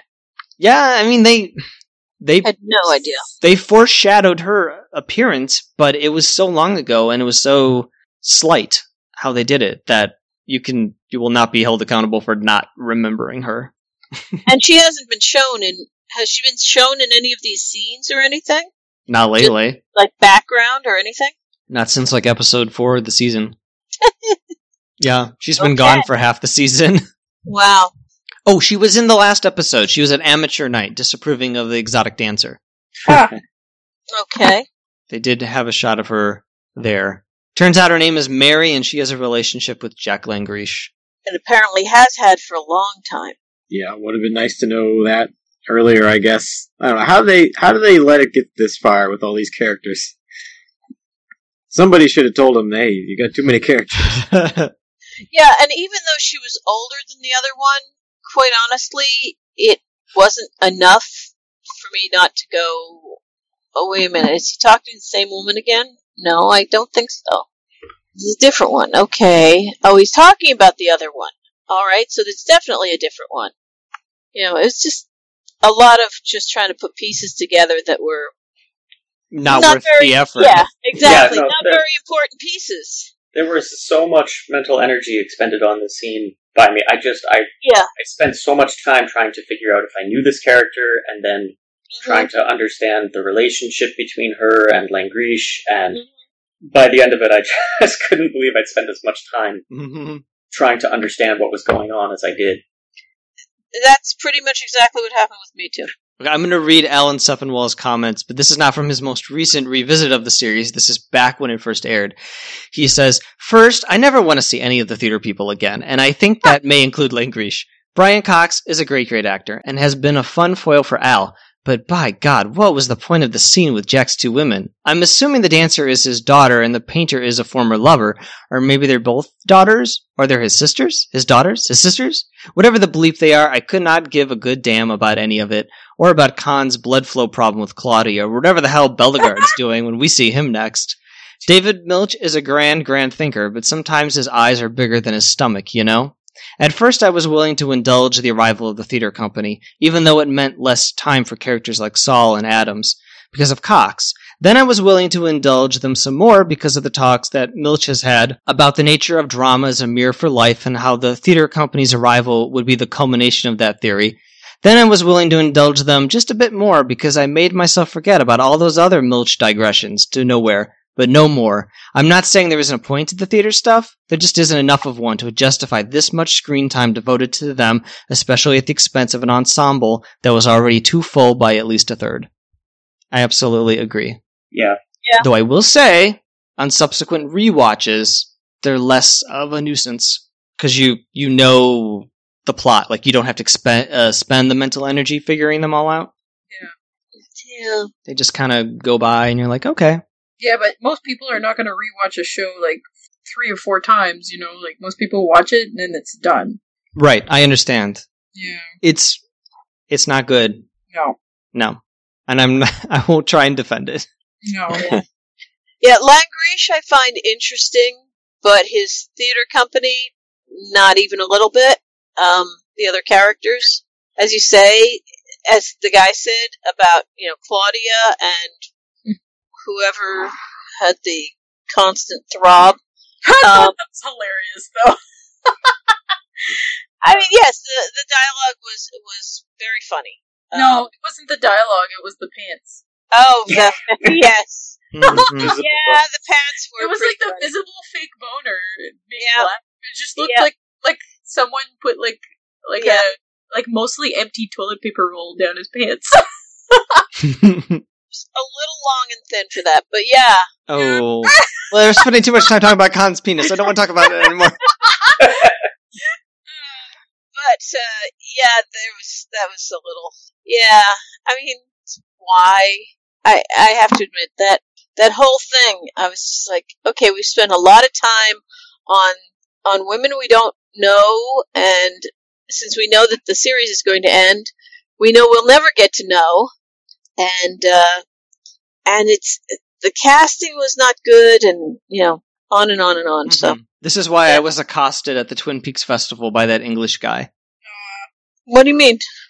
At the mixer at the Roadhouse the first night we were there, this English guy um, found out that I did a Deadwood podcast and was like, he wanted to talk to me about how he didn't like Brian Cox and the theater people in season three. He's like, what happened? And I'm like, well, all right. Because now you're the expert on knowing what David Milch's mind when Apparently. how how powerful you are. He just wanted to complain about season three and the theater people. Mm, okay, I mean, they're obviously the weakest part of the season. this is true. And you could say that the Earps are probably the sec- Oh. second weakest. Oh yeah, forgot about them Found already. the Earps less interesting than theater troupe in my Hmm. Yeah, yeah, The disadvantage of the theater people is that they take up more screen time. true. but I still was happier. Like I, I'm actually somewhat invested in the theater troupe, whereas the Earps, I just wanted them to leave. In my You know- opinion. Now, admittedly, if there had been a fourth season and he had done something amazing with the theater troupe, then everybody might have forgiven what was going on in the third season, Right. and he might have had something amazing in mind that he was leading up to. But You know, this isn't necessarily a bad premise. The idea of the guy who runs the theater installing different women in different places and juggling his relationships with all of them in both professional and, and personal Should capacities. It's a little bit like Big Love ish. Should have been a spin-off, a Deadwood spin-off. yeah, I thought of that. It just doesn't, it's just not crafted well enough. Well, I mean, it's it it doesn't have the import and it doesn't have the gravitas of everything else going on in town. hmm It's it's the least important and it's the most frivolous, you know, storyline. Right. I mean, there's there's so many there's there's so much at stake for everybody else in town on every little thing that's going on, and there's really so little at stake for the theater group compared to any of the other stuff. So, I mean, that's part of the problem. They're just trying to give Brian Cox something to do. is what it feels is what it feels like. So I think it's possible that Mary is supposed to be Jack's wife or the woman who's closest to being his wife. But he's a philanderer and he's got women in different places and Claudia is upset that she's not one of those women. Mm. Or she used to be and she's no longer. yeah, I I assumed she was his longtime mistress that he's kept under wraps. Mary wishes that they could live together in a house and she could paint the sketches that she's made in her book. And Jack says, you know what, just get to fucking painting then. Goodbye. so we're going to say goodbye to them too. We, we've spent enough energy discussing them. All right. At the gem, Al invites New Turner up to his office. New Turner and Old Turner were part of the 69th Mick Regiment in New York. Al was part of the Cocksuckers Brigade, all horde detachment, and he was busy slitting throats during the war. New Turner confides that Hearst selfishly asked Old Turner, this is very confusing, to make the fight with Dan last as long as possible, even if he was winning. Yeah, we knew that. We knew that. I kind of, I kind of thought that cleared up a, a few things from that previous episode. It made it more clear what he asked for and why. why Yeah, is- we- uh, We saw him do that, right? Right, right. Yeah. But Al didn't know that. hmm It wasn't just beat Dan, kill Dan, it was the spectacle of it. right. Right. Which would have made Al that much angrier because, you know, this is human life that he's playing with. And Al does a lot of things, but he doesn't play with lives. He. There's a purpose for everything he does. When he's brutal, he's brutal for a reason. New Turner also says that Al doesn't seem like such a bad sort. Mhm. Right before he gets hit. yes, he uh, Al proceeds to kick the living shit out of him for shooting at a woman, for beating up a newspaper man, scaring a Chinese man in the thoroughfare with his horses. He just he just beats the crap out of him. And uh, New Turner says, "I just want to be heard." Yeah. All right, all right. Well, tell me what you tell me what you got. Hearst sent for more guns, wired for more Pinkertons, twenty-five more to add to the twenty-five he already has in camp. A few more kicks to the groin, and he's weeping. He begs Al, "Don't tell Hearst that I revealed all this information." Al gets out a gun and tells New Turner not to give up hope. He goes out onto the balcony, sees Hearst, shouts that he's passing a little wind. Back inside, New Turner's reaching for the gun that Al has left on the chair, but Al kicks him away. Now, did did anybody else think that Al was setting him up? That if the guy had been, I didn't see whether he took the bullets out of the gun or what he was doing with the gun, but I figured that he was setting the guy up. That if he had enough strength to take the gun and try and shoot Al, he would come out on the balcony to try and do it, and Al could, in good conscience, kill him in front of Hearst and the world, with it being shown that the guy had was sneaking up on him with a gun. Anybody else Uh, get that, or was that just me? Uh, I, I didn't. I wondered why Al put the gun there, and I didn't think about it that hard. My my assumption for Al going out to the balcony was to kind of take the temperature of what was going on. He was he was looking to see if Hearst was waiting. In some ways, I think he was trying to confirm his theory of what was going on with Hearst, and if he saw him waiting there, he would know that uh, he was right about about the outcomes that Hearst was expecting but I didn't really think about it much beyond that, and I I always wondered why Al put the gun within reach. I mean, he seemed to be doing that really purposefully, and uh, and I never did quite assess what his purpose was. I Hmm. just kind of had this picture in my head of if the guy had been strong enough to to hobble out to the um, to the balcony and try and kill Al, then right in front of the whole town, including Hearst, Al would have had a self defense reason to kill the guy. Kind of claim against Hearst at that. Your man, right Yeah. in front of everybody, tried to Yep. kill him. I mean, Carol, you just got finished saying that Al doesn't play with lives the way Hearst does, but maybe he was. Maybe he was so angry that at this little toady for all the things he did, like you know, shooting at women and harassing Wu, that he put the gun on the chair as a you know as a tease. Yeah, yeah, he could have. That's pretty bold if if that's what he did, because he's you know he's I- pretty confident in himself if he's doing it that way. I, I would have hoped he would have taken the bullets out of the. Yeah, he was The doing gun. something with the gun before he put it down. He didn't just pick it up and then put it down. He he did something. I just didn't see what it was. I was writing notes and stuff. I don't think it showed it. Oh, okay. Yeah. It felt like taunting. Mm-hmm. Oh, yeah. More, more so than your theory of enticing him to come out onto the fart patio. hmm because one thing that this show does really well is the little callbacks to things. Right. Right. So Right. here's the here's the uh, the balcony. Yep. Please use the balcony if you have to pass gas. Yep. and admittedly, um, yeah, I mean, he obviously was taking his anger at Hearst and everything out much more on the guy than he needed to in order to get information from him, and certainly more than he needed to to kill him. But uh, and I mean, what he was saying to the guy that if you take it, compare it to what Al has done in the past, most of his words were pretty hypocritical. But if you put "my" in front of it, you know, like you're shooting at my women, meaning you know, and Alma is kind of one of his clan at this point, and my Chinese guy, hmm then it becomes a different sort of a thing. It's like only I can do things to my people. We were counting guns fired and weapons brandished. Here, here's a weapon brandished. Al picks up a gun and he puts it on a chair next to New Turner. Yep. Brings her count up to four. Con Stapleton knocks at Claudia's door. She doesn't want to see him, and we get our episode title. So bizarre again with them coming up with the episode title from this Mhm. random little thing. I just couldn't get over how fake that boner looked. Oh, I can't believe I'm saying this. I'll have to go back and rewatch. It was so fake looking. It just it literally looked like they shoved like a piece of copper piping down his pants. I just remember thinking that looks so odd. it looked so weird that I, I actually wondered if it was intentional. Like I, I thought maybe this was just a uh, a wardrobe difficulty. no, it was totally No. intentional.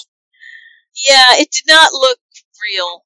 No. At all. All right, I'm looking it up. Look at it. Look at Looking it. for Con's boner. Uh, Looking for the boners. Going scrubbing ahead through the episode.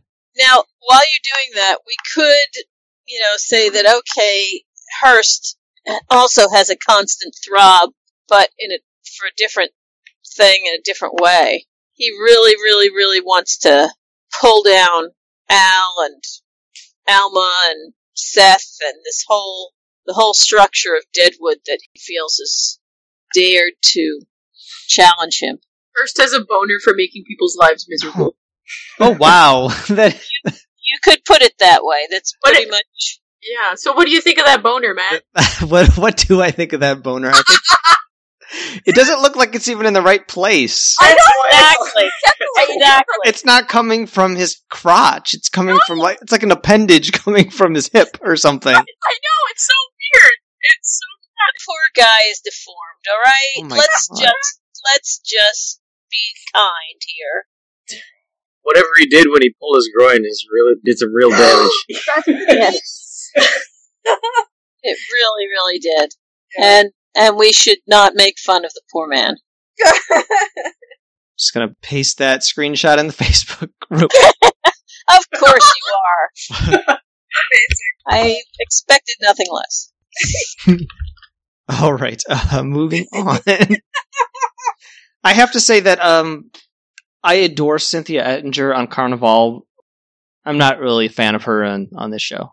Is it because of the character? Or? I I think it's a little bit of both. The character's not great, but I don't think she has that she embodies the character that well. Is that Claudia? Mm-hmm. Yeah, she's she's very forgettable, kind of. I mean, with what's being said and everything, is she shouldn't be because she should be kind of a, but it doesn't. I don't know. It doesn't take on a life somehow. But again, she's really fantastic on Carnivàle. They give her some good stuff to do. One of these days, I will see that. Well, you're gonna watch the pilot at least, All right. though the pilot's not that great, but the rest of the show is pretty great. Well, I look forward to it, even if it's not great. Janine Nene- Nene- Nene from Cincinnati visits with Cy. She's there for a job. He tells her she'll be advanced five dollars towards the evening's fucking, but do not do any dope with Leon. Also, close the door, stupid. He's just, I'll take this opportunity to say that Cy's the worst. Fuck Cy. Why is he not the around? worst though. Now he's the What? second worst now. Why is he even around? He's totally redundant. He needs to just keep picking away at that wound. Keep yeah, really. I mean, Hearst is definitely the worst. So Cy's crown has been taken from him at that point, but he's just Oh. such a small-time awful human being. Yeah.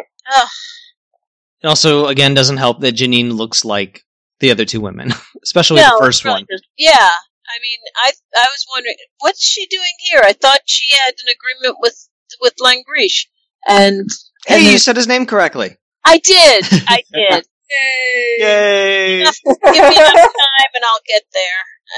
I, I just take a little while sometimes. It Uh, would have been a better story if she was Cy's whore, but she was going to try and be an actress. Yeah. Like that's that's a plot. And I kind of wondered at, if that's what was going on at first. And then I realized, no, no, this is somebody different, I think. Yeah, it was the moment when I realized that we were dealing with a third character I didn't know. I was like, "What is Yeah. happening in this episode? Have we ever seen this woman before? No. Okay, because when she said, you know, oh, I'm so and so's friend from Cincinnati or whatever, I was like, okay, do we know so and so? Do we know so and so? Whoever are- it was that. And are we ever going to see her again? You will. Yeah. Oh, okay. Okay. She Alright. She looks he calls her stupid. She looks stupid. Aww. I feel like I feel like she does have have this like slack-jawed yokel look on her face.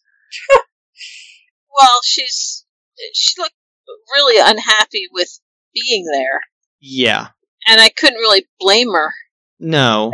which is not terribly stupid when you come right down to it. I mean, ugh, sigh. Yeah, maybe it's not fair of me, but I was taking screen caps of characters for the bracket game that we're going to play, and I took one of her where it's like she looks kind of like she looks kind of derpy, Derpy, derpy. derpy. That's a new one for me. Yeah, derpy. Yeah. Okay. All right. Well, we're learning all sorts of things. We're learning about modern day slang. We're learning about Socrates and Alcibiades. We just run the gamut here on this podcast. Is derpy like a Midwestern thing or what? okay, wait. Just so Derp. I know. derp. I'll Yeah. read you the definition, Carol. Used Yeah. as a substitute for speech regarded as meaningless or stupid, or to comment on a foolish or stupid action. Sentence example: lower tax rates and far lower job creation. Derp. Uh, and the exclamation is herp derp. Oh no. I, I told a friend of mine, uh, actually, I think it was a couple years ago now, that he had to stop using that. And he asked me why. I said, because there was a column in the New York Times where somebody referred to something being derpy, so it's over. And he looked at me, Mhm. and he's the kind of person who looked at took me seriously. He's like, you're right. If the New York Times knows about this, it's over. All right. Well, that might be true of me too. So Now that Carol knows, we're really exactly, it's over. Hearst runs downstairs and pounds at EB's door. He's going to take his frustrations out on poor EB. He spits in his face, tells him, better not wipe that spittle off your face. This When I, the, when I come back, I want to see that you still have spit on your face. this was the worst scene of the of the episode for me. Like I genuinely had difficulty watching it. The second time through, I kind of had to cover my eyes. I I was just disgusted. It, it's worse than the next scene. it was very yeah, it was like very glue like spit. Yeah. it's like, what was he eating? I mean, my God, yeah. It looked like cum. I'm just going to No! say I'm just going to say what we're all thinking. Ah, gross. Dewey. So you you felt bad for EB Mal? I did. Like that was really low. Don't you think? Yeah. Yeah. Like it's gross to be like it's one thing to spit in someone's face, but it's a whole other level of evil when he says, I don't want you like if you wash your face I'm gonna kill you. hmm Like that's disgusting. But you know what?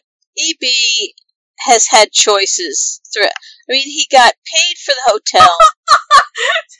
Sorry. he could get the hell out. He does not have to work for Hearst. He doesn't. No, and those whores don't have to work for Al or Cy either. Yes, they do because they don't have any other options in life. Uh, does does EB really have any other options in life? He got paid for the hotel. He's got money. He could start another hotel someplace. He could do anything he wants. He got paid by Hearst, He's the mayor.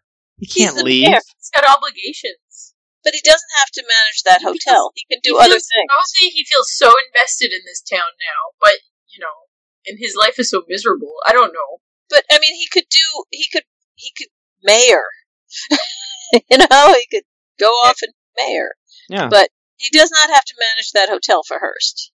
That's a choice he made. Yeah. Other, Yeah. there are a lot of other people in that town who do not have a choice. This is all, you know, they're living hand to mouth. They don't have any money. They don't have, you know, options or anything else. EB is not one of them. Matt, did you feel bad for E EB? Uh, I guess. I don't know. He's been pretty. I start feeling bad for EB, but then. But then he does something really awful. But then he abuses Richardson, and I'm Yeah. like, fuck you, EB. yeah, yeah, I know. Because it rolls downhill. It's like kicking Yeah. a puppy. You can't do that. I know. That's what he does. I kind of want to know EB's backstory. Like, I want to know like what happened to him to make him like the way he is. Mm. I have a feeling it would not be a happy story, but No, I have a feeling he would be. Uh, he would have a good hand in making his own destiny. I have a feeling. probably. Al slits New Turner's throat. He shouts to Hearst that, hey, your man went out the back way. Possibly lit out for Bismarck. and it looked like Hearst was believing him. Hmm. Maybe I was, maybe I was No, reading it wrong. I, didn't don't know. think he was. Well, then how does Al think he can get away with this if if he doesn't think he can get away with like shooting Hearst? What? he knew something was wrong. That's for sure. Like he was like, "What's like, what kind of bullshit is he spinning this time?" Because he knows Al's a bullshitter. Yeah, but if he doesn't believe him, then he's going to know that he killed him. So how's Al get away with this? I don't think Al's worried about getting away with it. Um, Then why doesn't he just shoot Hearst? because uh, because he can't. Like he doesn't feel like he can, and I also think like he- I also think he feels like there there is a war coming between those two. He knows it's going to happen, and this is this is an overture to his own onslaught against Hearst. But he doesn't want to tip his hand before he's ready to move, and he doesn't want to move until Bullock's back in town and until he's got his people in order. So he's. I don't think he thinks he's going to get away with it. I think he's just buying time. hmm I think he's telling Hearst in this moment, I did kill your guy. Yeah, uh, he's, He's- definitely yeah. spinning a story that he doesn't care if it's believed. He just needs a few minutes, and he kind of is throwing it in his face too. Why doesn't he think this will get his place burned down immediately? Mm, yeah, I think it's a, a risk he has to take. I also think that by yelling it across the the street to him, he's um, it's one of the it's more gamesmanship on him on his part. The whole town has just heard that this guy is ridden out of town, apparently defecting from Hearst. Where do you even find good help these days? Yeah, really. Can you believe someone would be so irresponsible? He's telling Hearst that he killed his guy, but he's not telling him because he now he has deniability. But he still wants Hearst to know it. hmm Yeah. Yeah. He also tells Hearst that Alma don't need no escort or guarding. Thanks for offering. Dan and Johnny wrap New Turner up in a rug. His next next destination is Wu. I love the comment they made about the rug, how long it lasted. It, it was really uh, timely too, because it was also at that moment where I was thinking, it's been a long time since we've seen anything like this. Yeah. Haven't had a good killing in a while. For our miscellaneous prediction, again, we were counting guns fired and weapons brandished. Al takes a knife and he slits New Turner's throat. And that brings our total up to five. Hey, Seth rides back into camp. Where have you been all episode? Oh, yeah, campaigning. So great. Why is so he's campaigning for people who don't even live in Deadwood? Yeah, I don't know what that's about. Yeah, it's kind of out of nowhere. Is it is well he's campaigning for sheriff, so is it like a regional thing? He was running for Lawrence County Sheriff. Okay, so it's county sheriff. Mhm. All right, so it's a regional thing. So we So have to. He's in. Sturgis. Yeah. Okay. giving campaign speeches. That and Sturgis is where all the soldiers are camped, hmm bivouacked, which is a fun word to say. It is night. Jane monologues. In her dream, she makes her way from the creek, where she went weeping after Alice scared her over Sophia, up to the number 10 saloon where Wild Bill Hickok will be shot. In the dream, Charlie tells her that Bill will be shot, because after a while, the world just tells you these things. Charlie also tells her that even in the worst of evenings, when you're most ashamed, remember the whole of the thing. Remember those moments when you're roused from your drunken stupor by Mose Manuel and you escort those children to their new schoolhouse. She also remembers Joanie kissing her, and Joanie does that now. This was sweet. Hmm. So she's just fishing for kisses. Fishing for kisses. Yeah, I I had like a whole thing in my notes about that Jane is still being haunted by Bill's death and and what happened with the kid. But The it- guilt. yeah, yeah, and just the guilt with Bill and and the the mourning. I mean, she was in love with the guy, and and just what happened with the child in general. You know, the responsibility of it, and and the you know Al terrorizing her and stuff. But in the end, it almost did seem like she tacked that on for getting kissed. hmm I also like that in her dream, it's Charlie who tells her, Yes. "You're you feel guilty and you're sad, but think of the good things that you've done and the good things in your life." It's Charlie who has always consistently, in you know, in her day, you know, from day to day, tries to prop her up and help her, and she teases him and brushes him off as a nuisance. But he's the one in her dream trying to guide her. It's very, Yeah, really- it's very sweet. I really like that. I took note of that too. It was uh, it was appropriate that at least subconsciously she can she can deal with the fact that he is her friend. Like spirit guide. Yeah, Jack informs the troupe a woman named Josie Ann will be joining them, living in, living at the theater. Claudia does not take this news well, and Jack scolds her. why are they so pissed? I think they're pissed because he he does this from time to time, adopts these ingenues to attract the audience, and they're kind of sick Yeah. of it.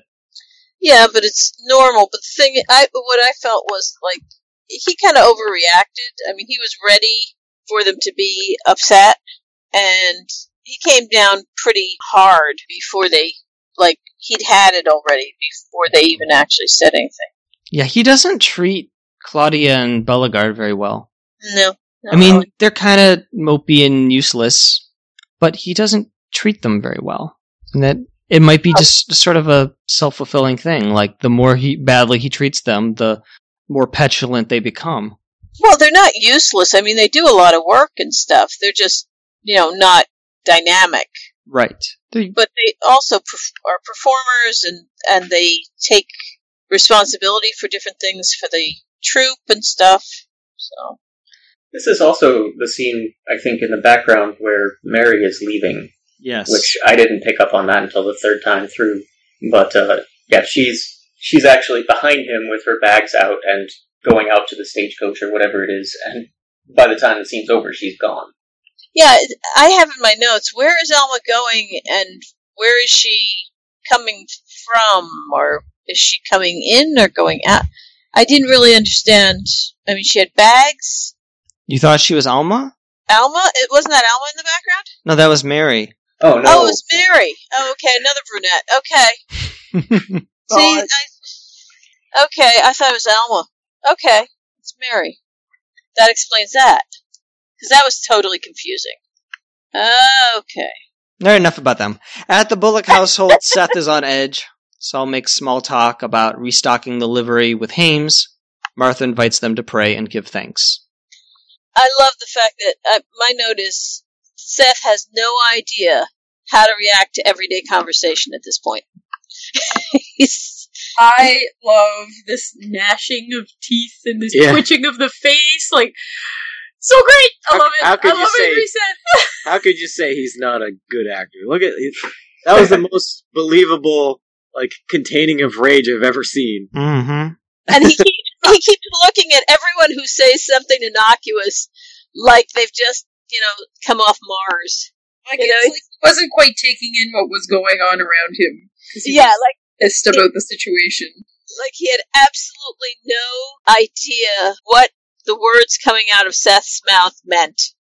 And I thought, I thought Seth was, uh, I'm not Seth, Sol was Sol, uh, Sol. yeah, yeah. I thought Sol was like, like you know, he's so even. He's like so helpful. He's like really thoughtful about like ordering the stuff for the the horse the livery, and you know, like it's kind of nice. I don't know. It's nice that he's there to be level headed Yeah, when you know when it's needed, that's his. and it's needed all the time. That's his primary character trait, is to be the voice of reason and calmness, Yeah, and that's why they're such a good pair.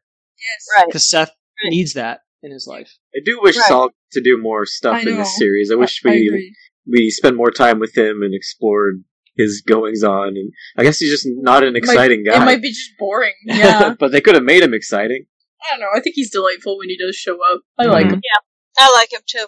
I sort of liked his uh, the what he was talking about at the end too, where Seth can barely deal with it, but his point, the point of what he's saying is mostly, you know, there's still a lot of shit we have to take care of that's fairly mundane, and you kind of have to keep your head in it, even if you're super angry. Yeah, it's true. Um, you know, earlier when Trixie was like, "I have to go reassure my Jew," do you think that there was like, do you think that there's like really he needed any reassuring? He's, he always seems so like he's never upset about much, you know. Like Oh man. I feel like Trixie just went there to reassure herself, you know, Mhm. to be like, "I need, I need him right now, so I'm just gonna go see him." Hmm. But she put that on him instead of putting that on her. Yeah, I, I could see you being right about that, and also her being the one who tells him what's going on Yeah, because he's kind of stuck in the hardware store and might not exactly. know what's happening. But uh, but yeah, I could see exactly what you're saying. Sure, Hey, who looked up Hames? I did. I was gonna do that. I did not. What is it? Interestingly enough, that's the one that I didn't know the meaning of, rather than the other two that you said. But I didn't look it up. All right, so this is what I found. A horse collar is a part of a horse harness used to distribute a load around the horse's neck and shoulders when it pulls a wagon or a plow. And the collar often uh, supports and pads a, cur- a pair of curved metal or wood pieces called the hames to which traces of the harness are attached. So it's part of the harness around the horse's neck when it pulls things. And you need to replace that often, I guess. I don't know. I guess if it's, it has to do with padding. Mm. two or or a simpler explanation two curved pieces of iron or wood forming or attached to the collar of a draft horse to which the traces are attached Hmm. Okay. I, I don't know why you have to replace it it looks like they're made of iron or wood They might break often. or get lost or i don't know Yeah. Or as the town is getting, um, sorry, as the town is getting bigger, they just might have more draft horses coming in all the time. Honey, have you seen the Hames? I can't seem to find them. have you looked in the fridge? it's always the last place you look hey that was the episode Ah, seems to end so abruptly. that was the whole thing recapped By the way, I was really impressed with Martha. Like, working woman, and then she bakes bread, makes cornbread. She, I think that was baked beans. Like, amazing woman. Hello. She's got, She's marriage material. unfortunately, it could just be because she has no child to care for anymore. Oh, come on. oh That's Oh. a, that's a lot of work, though. She's very, you know, she's very uh, on top of it. She's Yeah. organized, an organized lady. She hasn't had a lot to do lately, but whenever she shows up, I'm always happy to see her. She's such a nice, nice person. Yeah. Yeah. Yeah. And she's she basically does the same thing for Seth that Sol does. Yes. he's so lucky he's surrounded by those people. Yeah. He really is, yeah. Because if he, he if he was hanging around with a bad crowd, you know, like people that didn't support him, you know, as well, then he'd probably be worse off. All Seth is good for is boxing people's ears, And being angry. being angry. Sol gets laid a lot. It's true. it's kind of funny that Sol's relationship, uh, female companion, is kind of like Seth, a bit of a hothead. Yeah. Sol's attracted to the the hotheads the way that Seth surrounds himself with the calm, Yeah. calmer people. Maybe they should just get together.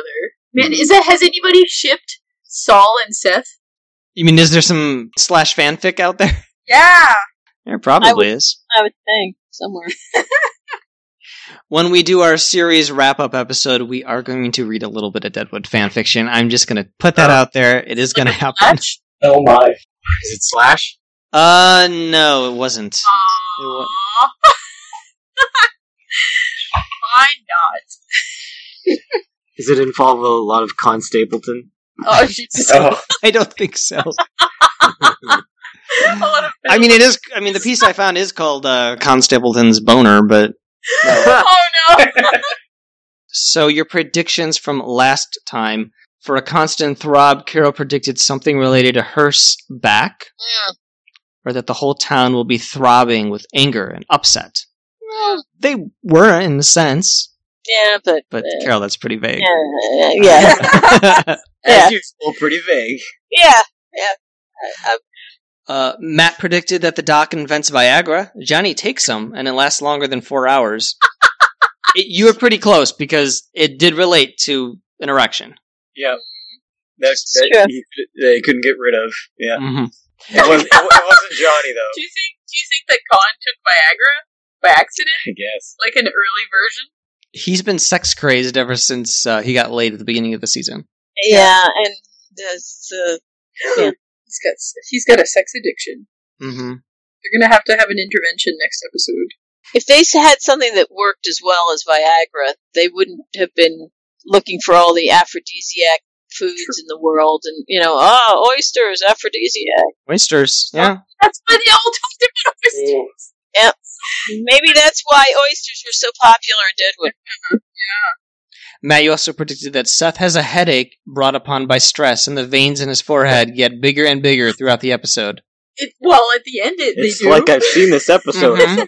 Pretty close. Also, the veins in Con's penis. Okay, never mind. Uh, Ah, Is there even any veins? Was that, was that a real penis? it was not.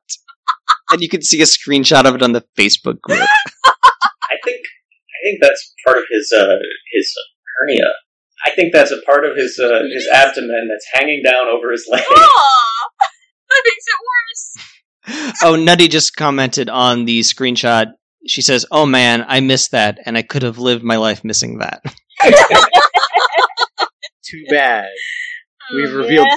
to you. yeah. Well, unfortunately, we did not miss it.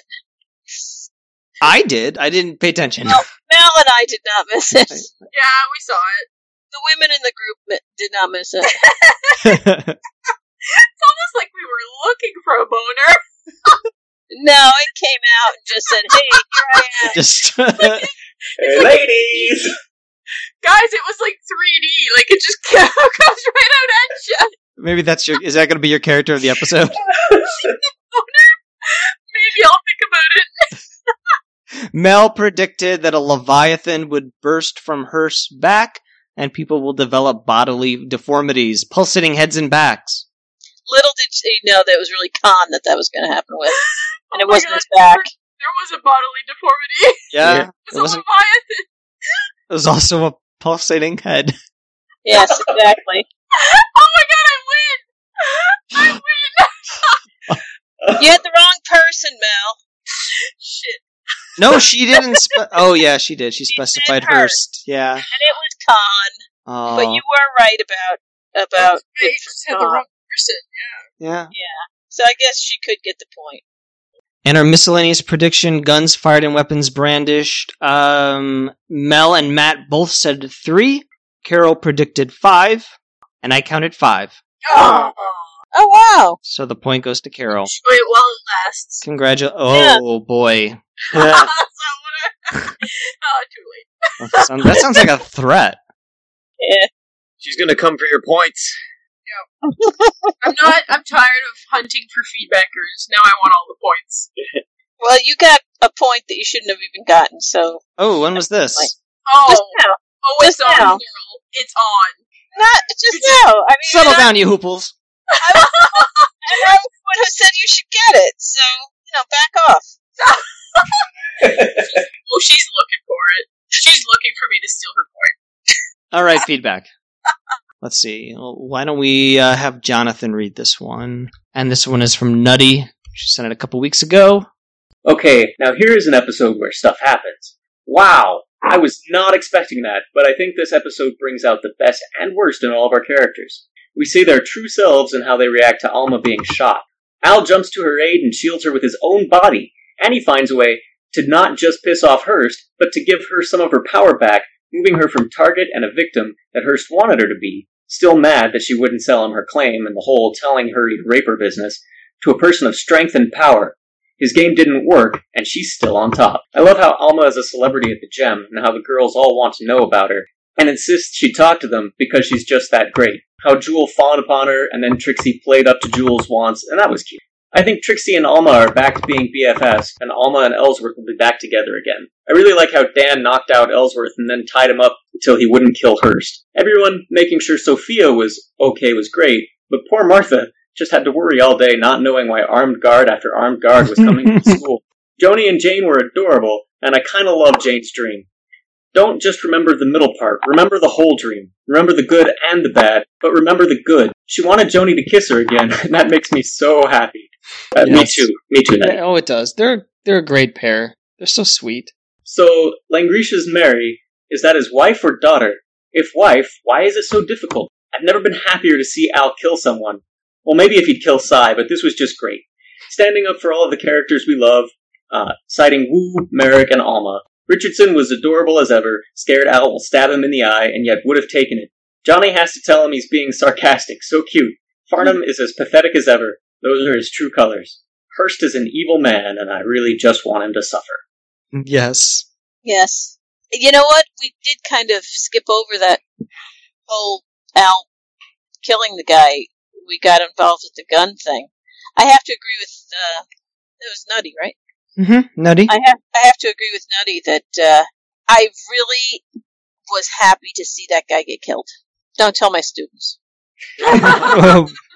Okay. Isolate that audio. Isolate that audio. But isolate that audio.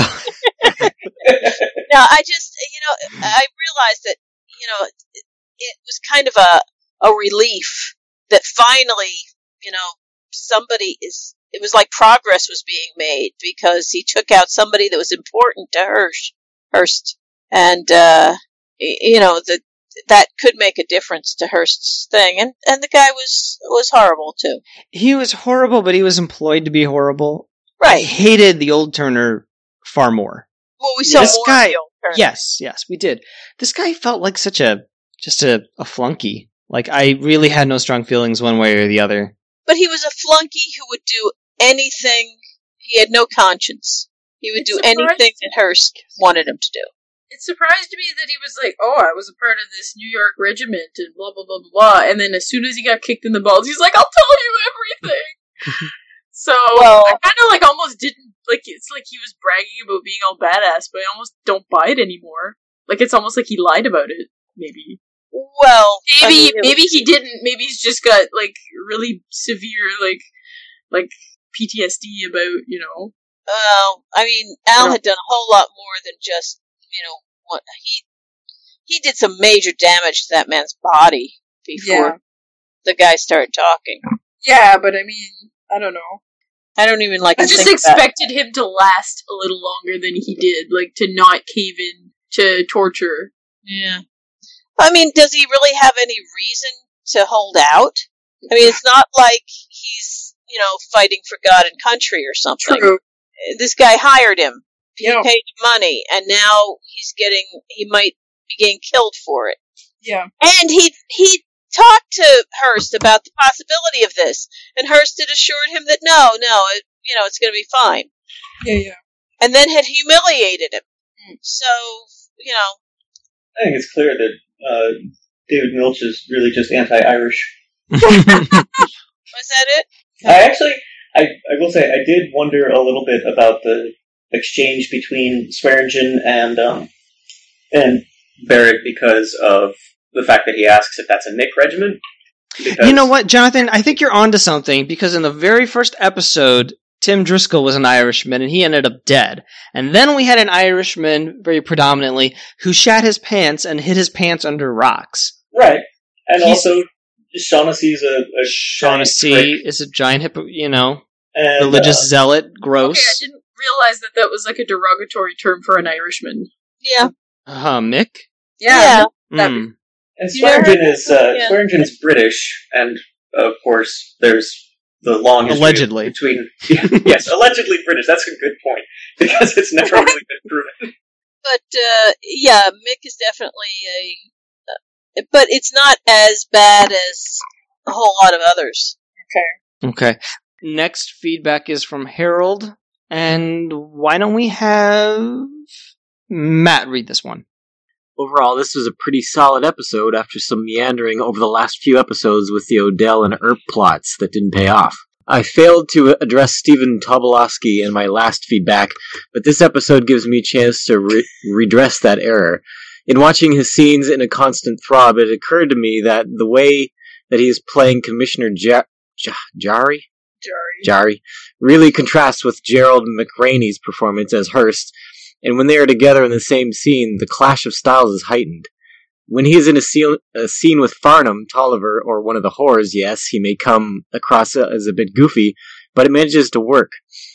But the same lack of seriousness in the presence of Hearst is jarring because it is hard to believe that anyone would act so frivolous in the presence of someone so intense and always on the verge of exploding in rage. I liked how the Gem Brain Trust determined that the Pinkertons' intention wasn't to kill Alma, but to rile Bullock and Ellsworth to attack Hearst so that they could kill them in self defense. A pretty smart plan. However, after the captain's replacement was killed, I'm not so sure that Hearst's next plan will be so elaborate. Was that Janine from Cincinnati an in joke? I'm wondering if W. Earl Brown, who got credit for this episode's script, had read the script for the John from Cincinnati pilot and thought it should be renamed Stupid. Wow. Oh, and it just ends. No, there's a, a ranking at the end there. Uh, it didn't come through. He says, I give this 8 out of 10 trips to the terrace to pass wind. Nice. And gross. Well, anyone want to comment on uh, Harold's feedback? I don't I- disagree. Yeah, I, I agree. Yeah, it, Yeah, it is a, yeah. a stark contrast when you put the two of them together. I don't know. I sort of felt that that made Stephen Tobolowsky's acting the character more more realistic in part because he's never seemed like a very serious character, and I don't think that he has. I don't think he has a good sense of when he's in danger.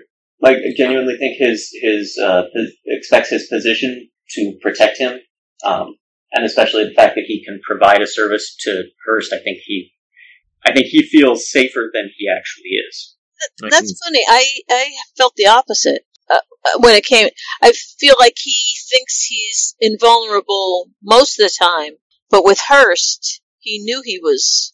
That's why he goes so far overboard, sucking up to Hmm. him, and then will switch gears as quickly as he can, try and make sure that he's saying the right thing and all of that. I get the feeling he he's used to dealing with very important people and used to sucking up over way over and beyond what's needed um, all the time. He reminds me a lot of EB, and that they both kind of flounder for words, and then they posture and contort themselves, like physically contort themselves, Like some sort of strange bird. like a, like a bird. or if you remember earlier in the season when EB was at the counter in in his hotel, he was like lowering his body, like bending over, trying Oh, to like yeah. s- supplicate, like put Yeah. himself underneath, physically lower himself, cowered by this you know presence. It just it reminds me a lot of like the two characters seem a lot alike. That's what I'm trying to say. I want to see EB have that spit on his face for the rest of the, the season. Mm, he I might. really, really don't. I think it would be honest as a character representation, and I think it would be horrible, and I don't want to see it. Mel, how about you read this one from Hasso? Sure. Hi guys! Feedback for this week's episode. It started off with a bang, literally, with the shots being fired at or to intimidate Alma. I thought Silas kept in character really well, almost slipping in the mud at one point when rushing to Al's help. Hearst, so crudely avert in his half-hearted half-hearted feigned surprise when speaking to with the Yankton representative. He's really tightening his grip now. Man, Al is such a smooth player. The way he takes control of this crisis brings Alma back down to earth and sets up a brilliant immediate counter move. Kinda like the final rounds in boxing, where both fighters need to open up in order to gain ascendancy, or risk losing the fight. The decision to put forward that Alma complete the walk to the bank unassisted definitely shows Al's sophisticated decision making. Do you cross the thresh threshold and escalate the situation by going into lockdown? While in Al's case, knowing he's severely underarmed, and as a result, adversely impact the commerce and culture of your town? Or do you handle it with nuance, negating the effects by going, ah, About about, About. daily business so as not to minimize that dissemination of fear to the townfolk? Going with the latter was certainly a slap in the face to Hearst. Yes, it was. Yeah, this kind of goes back to that whole question of why doesn't he just attack Hearst? It's because it would disrupt his business. Because he's still making money. Mm-hmm. And that's really what motivates him Oh yeah. making money in the camp. So if he can figure out a way to to not engage Hearst, that would be fine by him. Yeah. And he's looking for all the angles and he just can't seem to find one, so he's just trying to stall. Mhm. That's why he doesn't just snipe him from his fart patio. Yep. And while getting to that decision, the atmosphere created in the gem by Alma's presence was done really well. The whores looking around, Jewel making the most of the opportunity and putting together a mix and match brekkie, Alma's expression herself, shocked, but still keeping it together and quickly readjusting, and providing some rational responses to the situation. So much going on, but it all just flowed in those scenes. After the high of last week, poor Richardson co- comes back down to reality, being thrown into the rigmarole. How on earth could he be expected to remember complicated messages? poor Richardson. And poor Ellsworth, another episode where he's emasculated, having to sit it out on the sidelines as a worthless pawn. So easy to see the helplessness in his expression. There was so much macho ness in this episode, too. The, quote, Mexican standoff as Alma's Alma walked through the thoroughfare to complete her trip to the bank. New Turner versus Hearst with his poor joke. New Turner surrounded by Al and his men at the Gem. New Turner versus Al in his office. Great poise, expressions, and mannerisms throughout. That's just classic Western. EB is frequently the vessel to vent one's frustration on, isn't he? The verbal beating Hearst gave him in many ways surpasses the physical one by Seth. Standing there with phlegm on his face after being unable to placate Hearst's barrage, EB is left utterly broken. That sigh and collapse of his shoulders said it all. Brilliant acting all around. Such an intimidating scene. And that ending? Gold! Someone had to find a gif of it. Or someone has to find a gif of it. Its title would be something like, Keep It Together, Seth. I'd love to see the outtakes or bloopers for that scene. It was one full minute of wide-eyed bullock looks of disbelief from Sol to Martha and back again, and then Martha somehow breaking through his trance to let him know he's actually at their dinner table and it's probably time to eat. Fantastic. Excellent episode. 9 out of 10. Poor jokes in front of your boss. Thanks, guys. Hasso. Hasso's reading of the episode is a lot like mine. You just you skip over the theater people and just pick up on the on the good stuff. Yeah. yeah. That's how you gotta. That's how you gotta do it. It's how you gotta get through the last uh, batch. I do love that last scene. and we have one last email. This one's from Barb and Carol. I'll have you read this one. Okie dokie. Hi, Hoopleheads! I didn't set out to summarize the episode, but it turned out to be the only way I could explain what I want to say. Please bear with me. Okay. This episode could have been great, except that the pacing is a mess. It starts out confusing over whatever happened to Cy's wound, gets more puzzling with whatever it is that Jack wants at Shaughnessy's, and then it goes 0 to 60 in shock and suspense as bullets begin to whiz past Alma in the thoroughfare. The action and tension built as the townsfolk react and immediately begin to respond, but quietly uh, and off the street. The men confer and strategize as Trixie stays with Alma, Jane and Joanie stand guard outside the schoolhouse, and Jewel and the Gem girls chatter about Alma like teeny boppers discussing a pop star. She'd have fucking talked to us. It's all character focused, intense, and wonderful. Hearst is behind the shootings, of course, gleefully waiting for reactions from the camp for the excuse to kill Ellsworth and Bullock. Al figures this out and proposes that they all pretend that the shootings caused no alarm.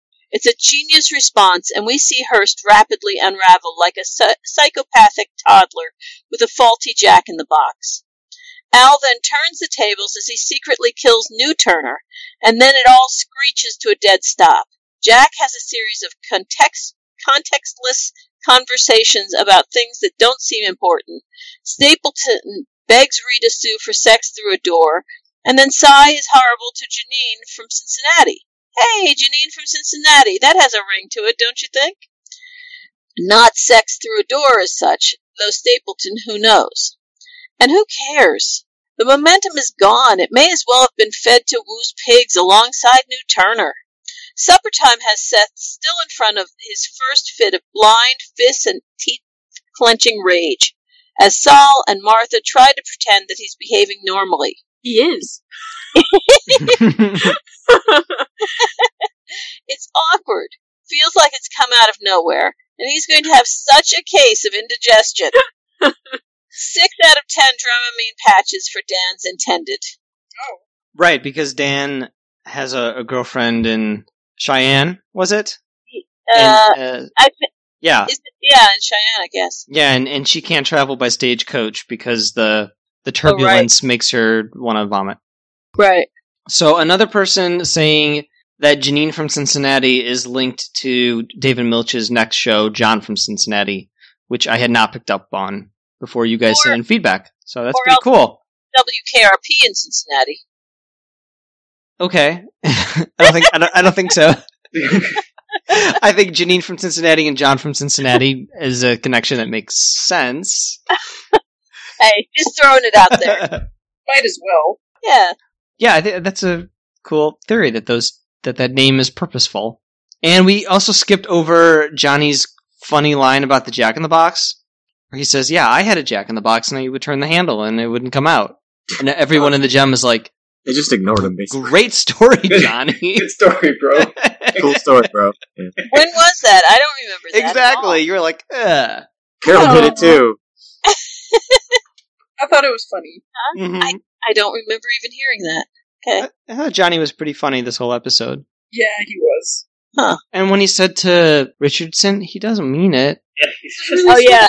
That was it was really sweet. It's like how you would talk to a child. Yeah. um yeah, great feedback everyone. Yes, thank you. Thank you Nutty Harold, Hasso and Barb. Love hearing from you guys. Hey, you want to get heard on the uh, on the old podcast? Why don't you send a message to hooplecast at gmail.com. Only uh, two episodes left. Why would you not? Why would you not want to be a part of podcasting history? History in the making. After all, we are the only Deadwood podcast on the. Oh no, that's right. We're no longer the only Deadwood podcast. What are your what are, Imposters! what are your thoughts on this this uh these events uh, or Deadwood podcast showing up? uh, at first, I was like, "Oh, okay. Well, I expected it would happen. I mean, the show is theoretically going to come back, so it makes sense that there would be a podcast about it." But the fact that they were going to call themselves Hoopleheads was like, "Oh, well, hmm, Well, that's pretty close to our name." Yeah. Yeah, that's that's a little not quite right. But you know what? It turns out that they're not their own thing. They're not their own podcast. They're just a, a s- going to be a series of episodes, part of something called the Movie Fail podcast. So it's like the subtitle Huh. of their podcast. So Hmm. if you were to go on and search for that podcast, you might find our podcast, which is good. Also, I listened to their first episode, and they're really not like us. So Okay.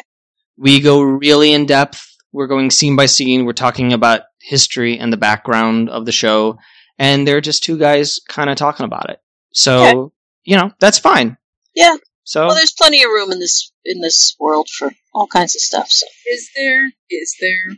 there is, there is.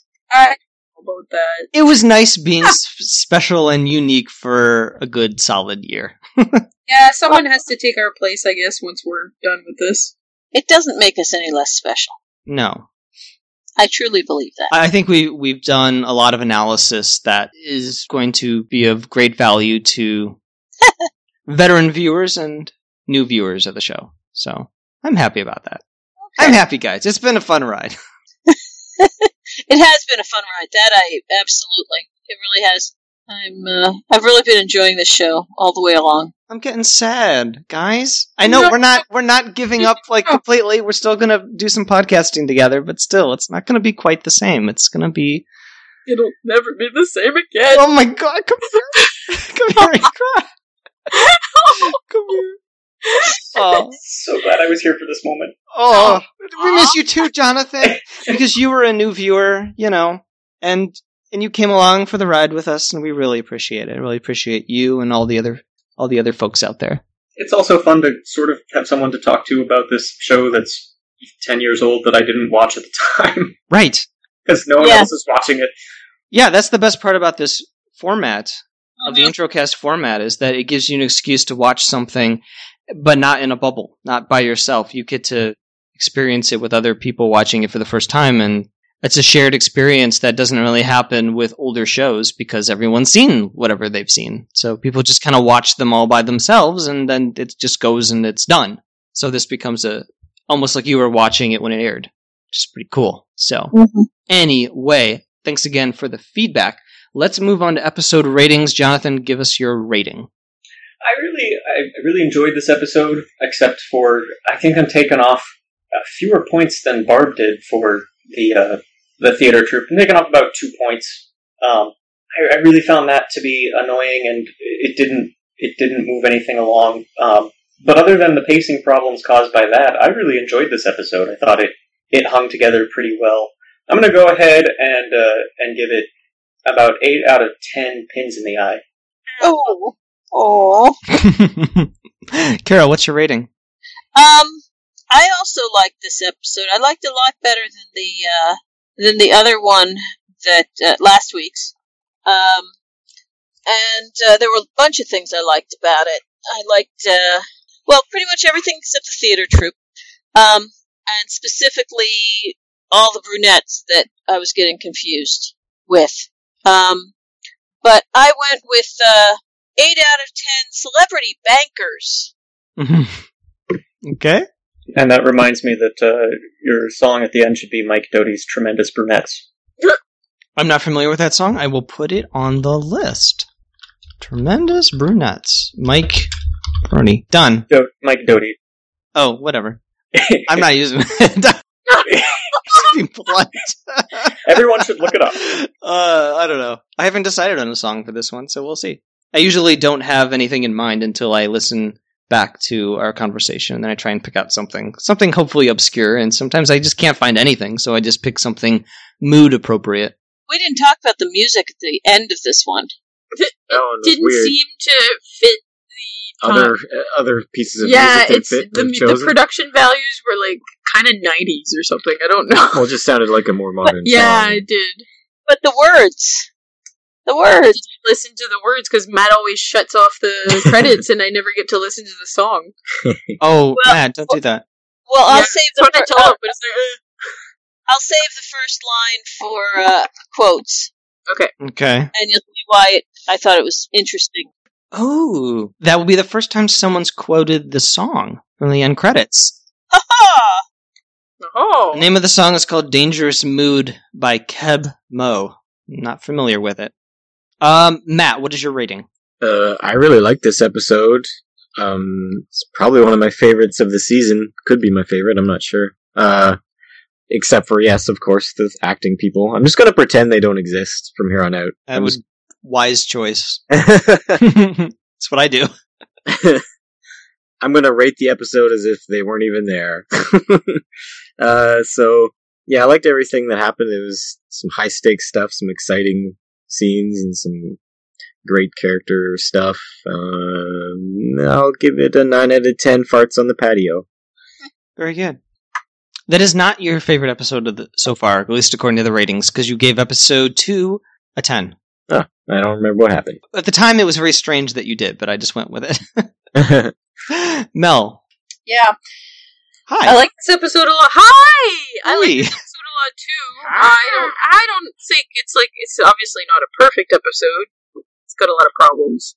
Um, I was very confused throughout, but yeah, I should be watching these episodes twice instead of just once. Yeah. That's my all own fault. That's my own fault, though. So I am going to give it an 8.5 out of 10. Reassured Jews. They're there. that was my rating. Damn it! Oh wow! You can still use it. Do you want me to change? No, no, no. That's fine. I'll give it a 8.5 out of 10. Uh, toasted eggs and bacon, and, and bacon and toasted eggs. okay. uh, that's fine. Um, that was my second rating. Damn it! No, I'm just kidding. Uh,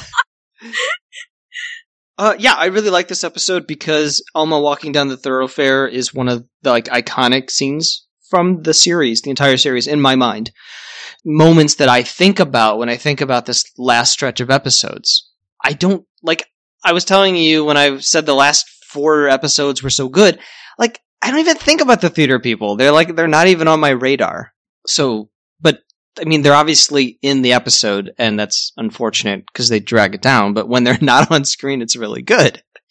um, I liked Jane's dream, and that Charlie is her spirit guide, and the kiss from Joanie.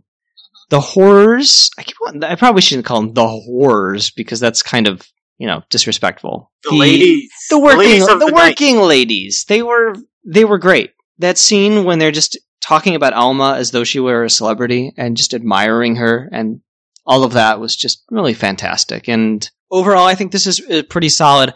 Uh, tempted to give it an, you know what? I'm going to give it a 9.25. I've never done it before. But I'm going to, I'm going to go 9.25 because I can't give it a nine and a half, but it's little better than a nine. So 9.25 out of 10 expectorates in the face that you can't wipe off. Gross. All right, uh, character of the episode, Jonathan. Um, I hate to be redundant, but Charlie Utter. I, I I loved his sort of his own moral quandary as he decided he wasn't taking orders from uh, from Al, but he still went out and guarded the children. Uh, I, I liked the way he dealt with uh, with Jane, and I like the fact that he was Jane's spirit animal in her in her dream, her spirit guide. Mm-hmm. Um, yeah, I, it it worked for me. Carol. Um, I was torn because Al, we've done so much, but he really did shine in this episode. I mean, he was jumping off balconies and he was killing guys, bad guy Pinkertons and all that. But then there was Jewel. yes. I mean, she was only in it a little bit, but it, I mean, she was just so, you know. But She's got such a personality, doesn't she? yeah, yeah. I mean, she could just be in that one scene and just, you know, I see her radiant face right there. Um, I, I think I have to go with Al, though. I think I have to go with Al. Perfect. Done. It is in the spreadsheet. All right, I can't take it back now. Nope. Good to have that off my plate. Matt. I agree. I'm going with Al. As soon as he jumped off that balcony and ran to Alma's aid, I'm like, Yeah, It's old. yeah. Mel, how about you? The boner, the boner. wow. I'm just kidding. I was gonna say, Mel, you're just too easy. Yeah, that, and I was gonna say when I said that it could be your character, I was also kidding. I'm not putting that on the spreadsheet. Oh, come on. Didn't you put, in the first season, didn't you put, like, wasn't there, like, a, a tornado or something? Or No. There was, like, some sort of a, there was some sort of, like, weather thing, and I remember picking that. The boner has its own motivations and It, desires. it does. It does. it, it controls constantly. He's like, I can't, I can't control myself. Um, I know you predicted a flood, but for your character Yeah. of the episode, I know in the first season you did pick the titty licker and the whore that leaks piss when she giggles. Wow. And this season you did pick the horse that kicks Steve in the head. But because that was a, that was a living thing, I did allow you to count Boner is a that. living thing. Sorry. No, it's not. also, that was a good choice. Yeah. Uh, I'm sorry. Who's your real character? Yeah, I, I kind of have to go with Al as well because he was just such a hero. Very cool. Yeah. I like how in the first season Mel predicted that she would never pick Al, but she's picked him three times this season. Because he's great. Yeah, he is great. Uh, I am going to go a different direction. I'm going to pick Alma. I knew it. Yeah, you know what? Understandably. Have haven't picked her You all mentioned season. her like about. I love her. I love her. I mean, she deserves it just for that walk down the street. Absolutely. She was Yeah. pretty great. Yeah. Yeah. It was Absolutely. it was brave, and she did it for the good of the camp as much as herself.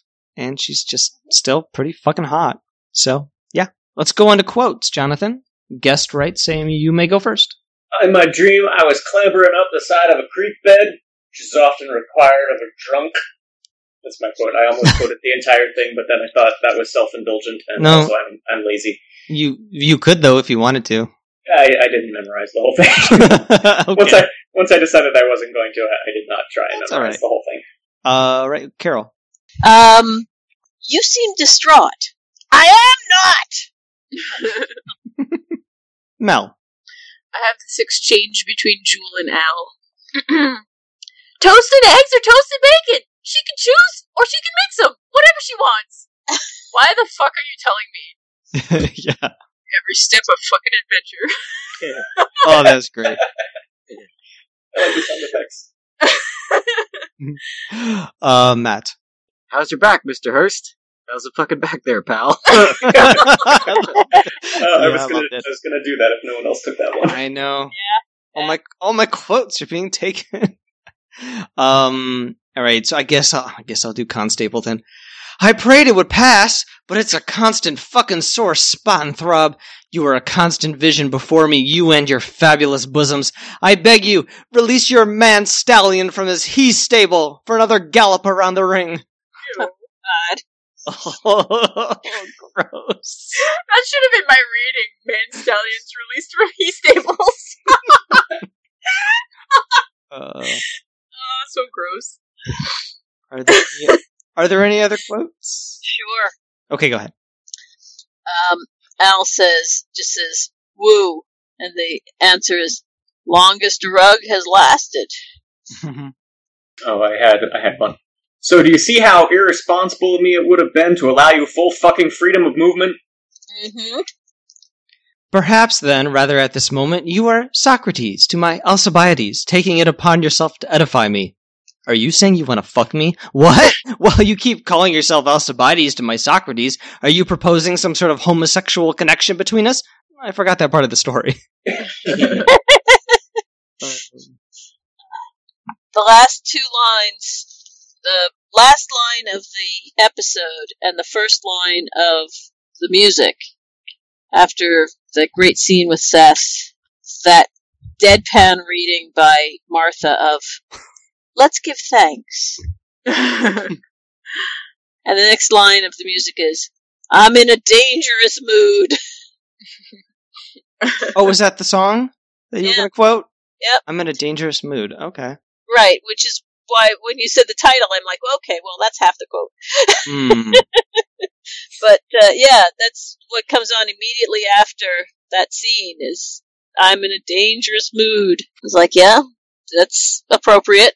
I really love how Charlie yells at Alma and says, Make yourself fucking small, Mrs. Ellsworth.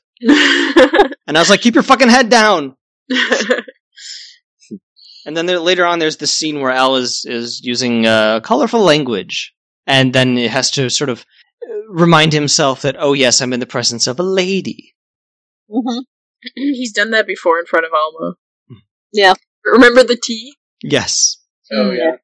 He was also horrible being shot at. Never gets any fucking easier. Yeah, I like how these these guys are in her corner. They're taking her in, keeping her safe.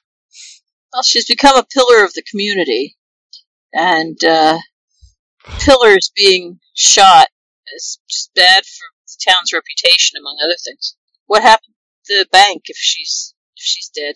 hmm Before she eats, she somersaults and don't want no one to see. it would be amazing if that was true. I know. um. All right. Well, that's it for quotes. Um. In one week's time, yes, we're going to be back here next Sunday. We're going to be talking about episode thirty-five, the catbird seat. what the fuck? What? Sorry, say that again. It's episode thirty-five, the catbird seat.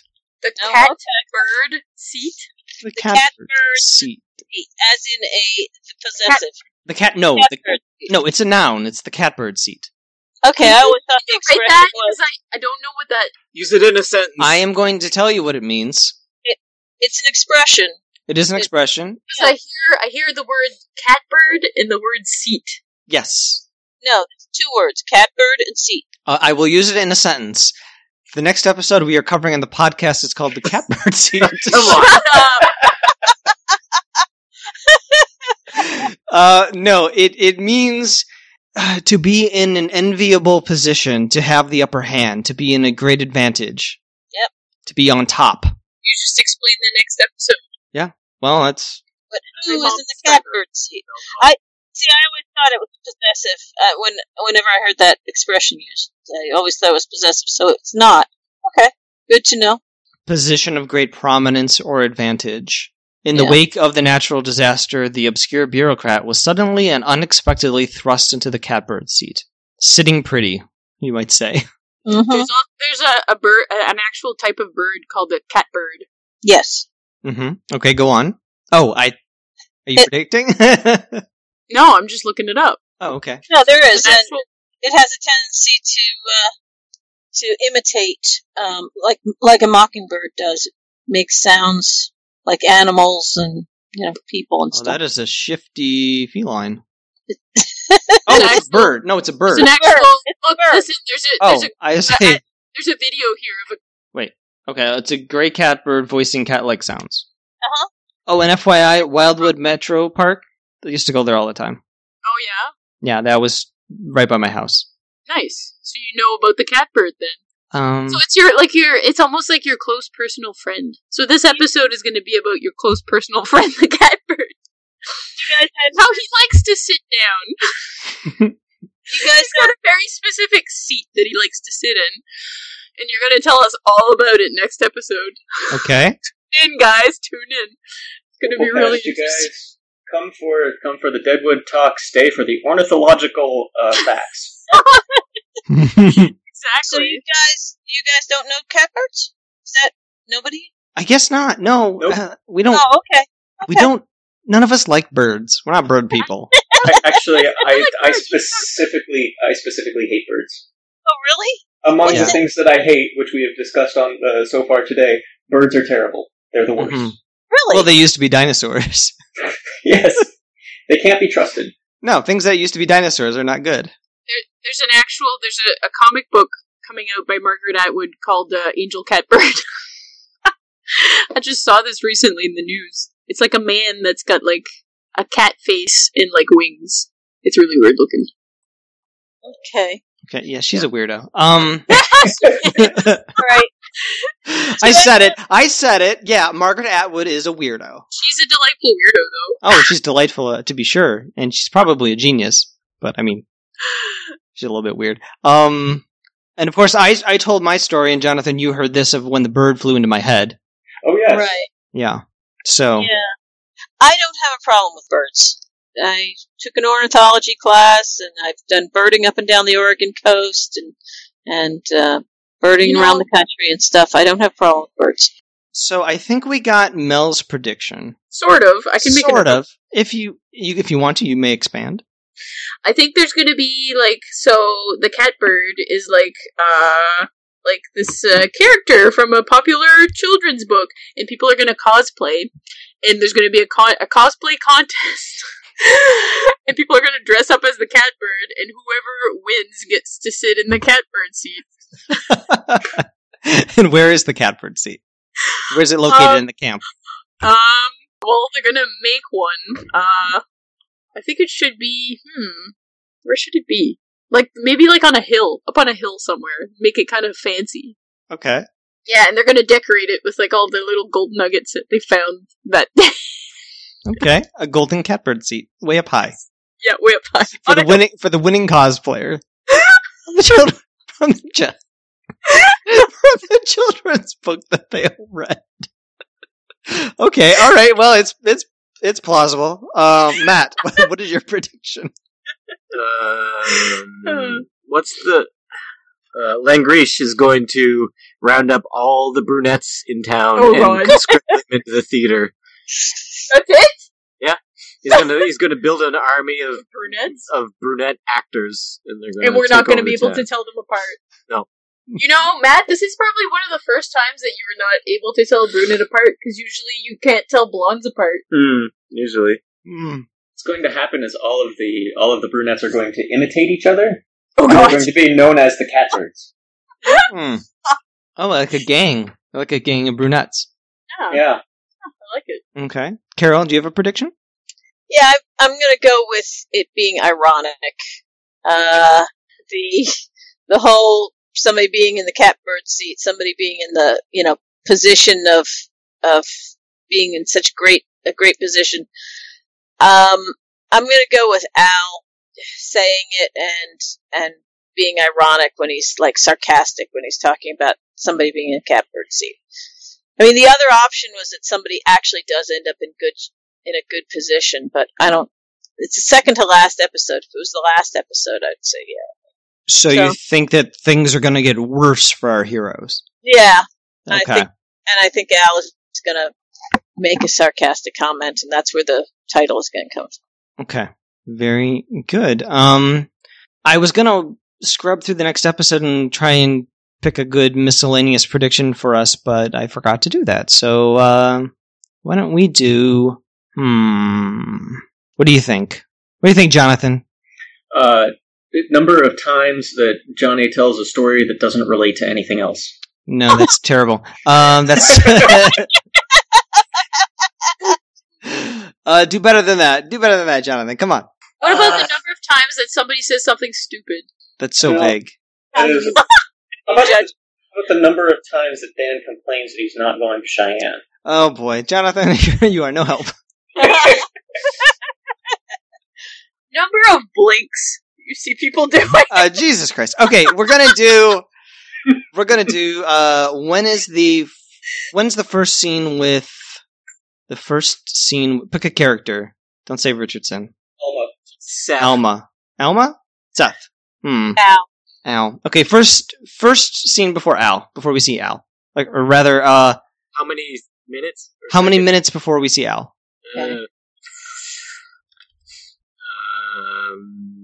it'll literally open with Al, an Al line in an establishing shot. So what would I call that? Zero seconds, or Zero. Okay.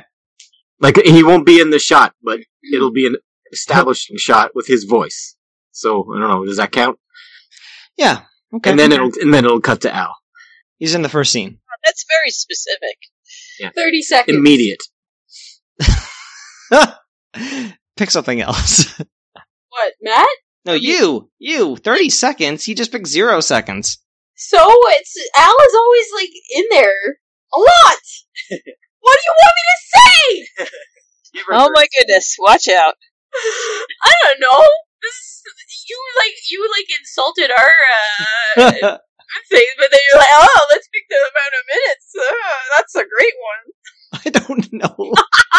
it's a st- it's a stupid segment. don't you don't you think I regret having to do it every week? But I'm committed to it. I gotta keep doing it. All right, I see. I see now. I Okay, okay. We're s- I'm- we're scrubbing it. We're right, scrubbing right. the whole prediction. Everyone, we're starting. No, no, no, no, no, no. We're starting over. I'm going to tell you right now that the that the episode opens during the evening, and then this and the second half is at night. Or I'm sorry, the second half is during the day. Okay, So at what what is the the timestamp two minutes. of when it becomes daytime? Oh, It's daytime. Yes. Okay. Thirty-three minutes. Good. Okay. See, now that's a prediction I can work with. 25 minutes. Hey, no, that's wait, wait, wait, wait, wait. 20 minutes. No. Think about it. Oh, jeez. How long is the episode? Let's see here. The episode length is da, da, da, da, 49 minutes.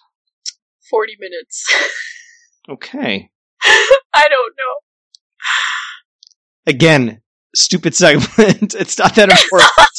Spending too much time on this. But- Uh, Carol. Twenty minutes. Perfect. All right.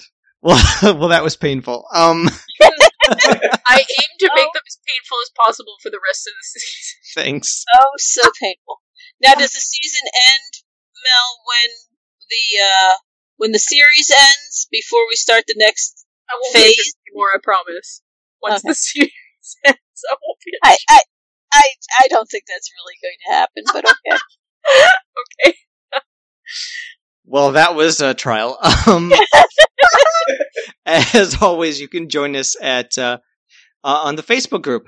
You can find us on the Facebook group. Just go on Facebook.com, search for Hooplecast. You'll find our group. You'll have to apply to join, but I always uh, accept your request, and we're going to be playing that supporting character bracket game pretty soon. So that'll be fun. So if you want to get in on that, Go to hooplecast.com to find all of the episodes and the show notes and links to discussion threads.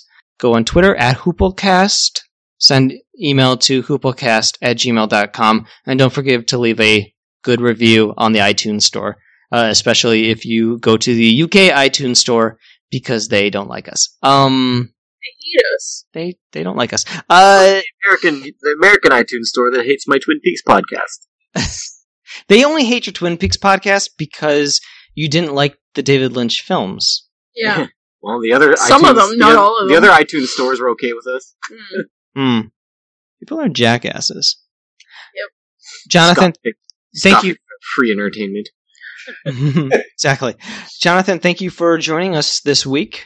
You're welcome. Thank you for having me. Do you have any podcasts or projects you'd like to plug, promote?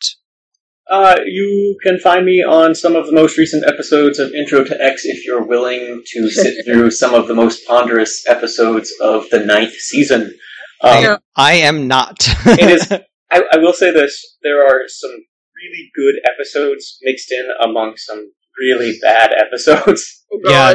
Uh, That's the X Files in general. that's uh, it's worse this season. It's just like uh, extreme poles this season.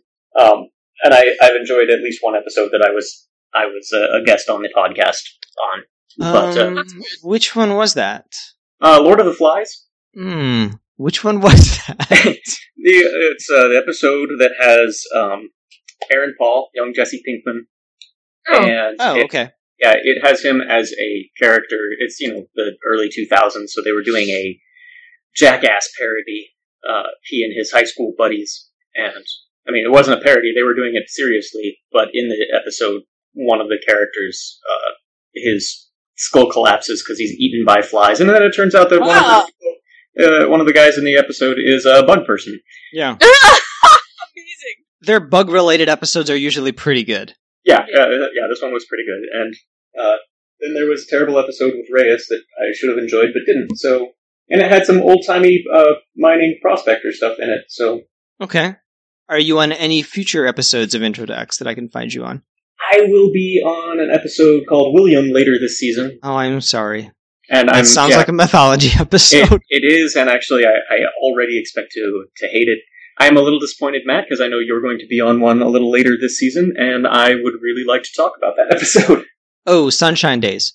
no, um, Uh, improbable. improbable. Okay. That, Yeah, episode, for- that episode made me feel actual feelings, like multiple feelings, including rage. But um, Oh, okay. yeah, but uh, I don't even remember what that one's about. I remember the guest star. That's all I Mhm. remember. yeah, yeah, the guest star was great.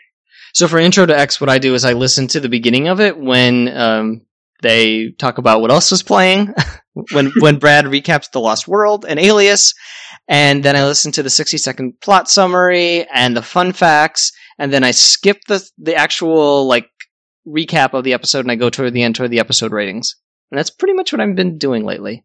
And one of these days I'll listen to the whole thing, but Yeah, that, that's fair. I mean late season X Files. Oh boy, boy oh boy. Um, what are you guys up to?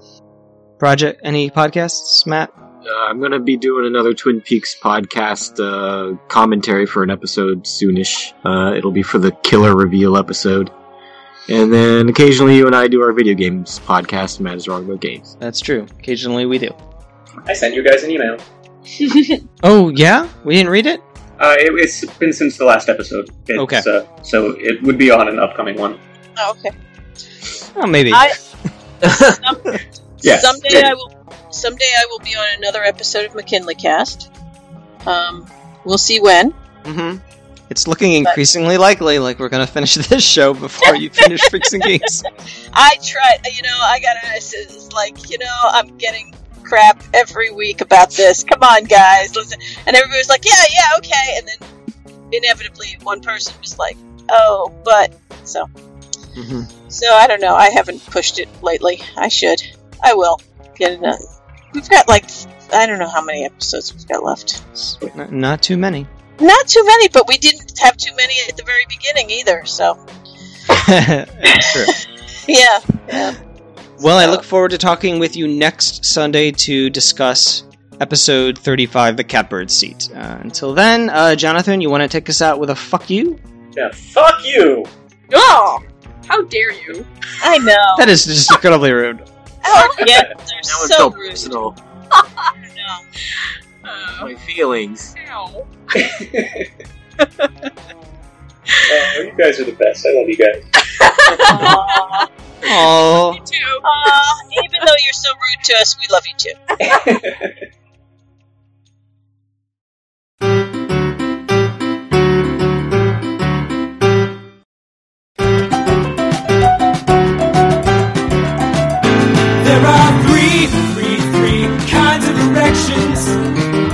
Some are sexual, some occur during periods of nervous tension. There's a mysterious third kind that no one really understands. It happens when your schlong decides to take matters into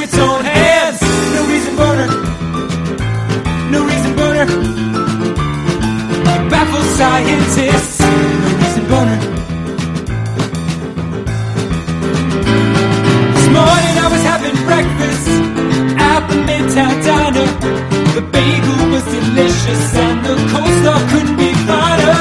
Got a weird look from the waitress when I asked her for the check. I looked down and realized I was 100% erect. No reason boner. No reason boner. I like coleslaw but not that much. No reason boner. Hi, welcome to the post office. Thanks. I just need to mail this package. No problem. Just place it on the scale.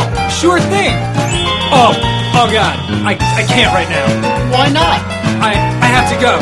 I have a uh, doctor's appointment at the dentist's. Now things are a little awkward between my mailman and I.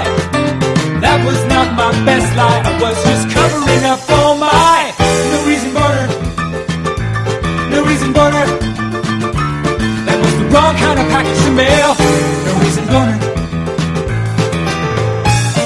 welcome to the zoo. Great! I love the zoo. Look at all those monkeys. Actually, those technically aren't monkeys. They're macaques. Wow, macaque's really hairy. Uh, so what time does the zoo close? About 8 o'clock. Great! That gives me a chance to. Oh God! Oh, not not now! Not in front of the children! Why have you forsaken me, Lord? This is no laughing matter. Not some kind of game. I can talk away my Johnson, but I can never talk away the shame. It can happen anytime. It can happen anywhere. When the Loch Ness monster decides he wants to randomly come up for air. No reason boner. Oh, no reason boner. You're ruining my life. No reason boner. No reason boner.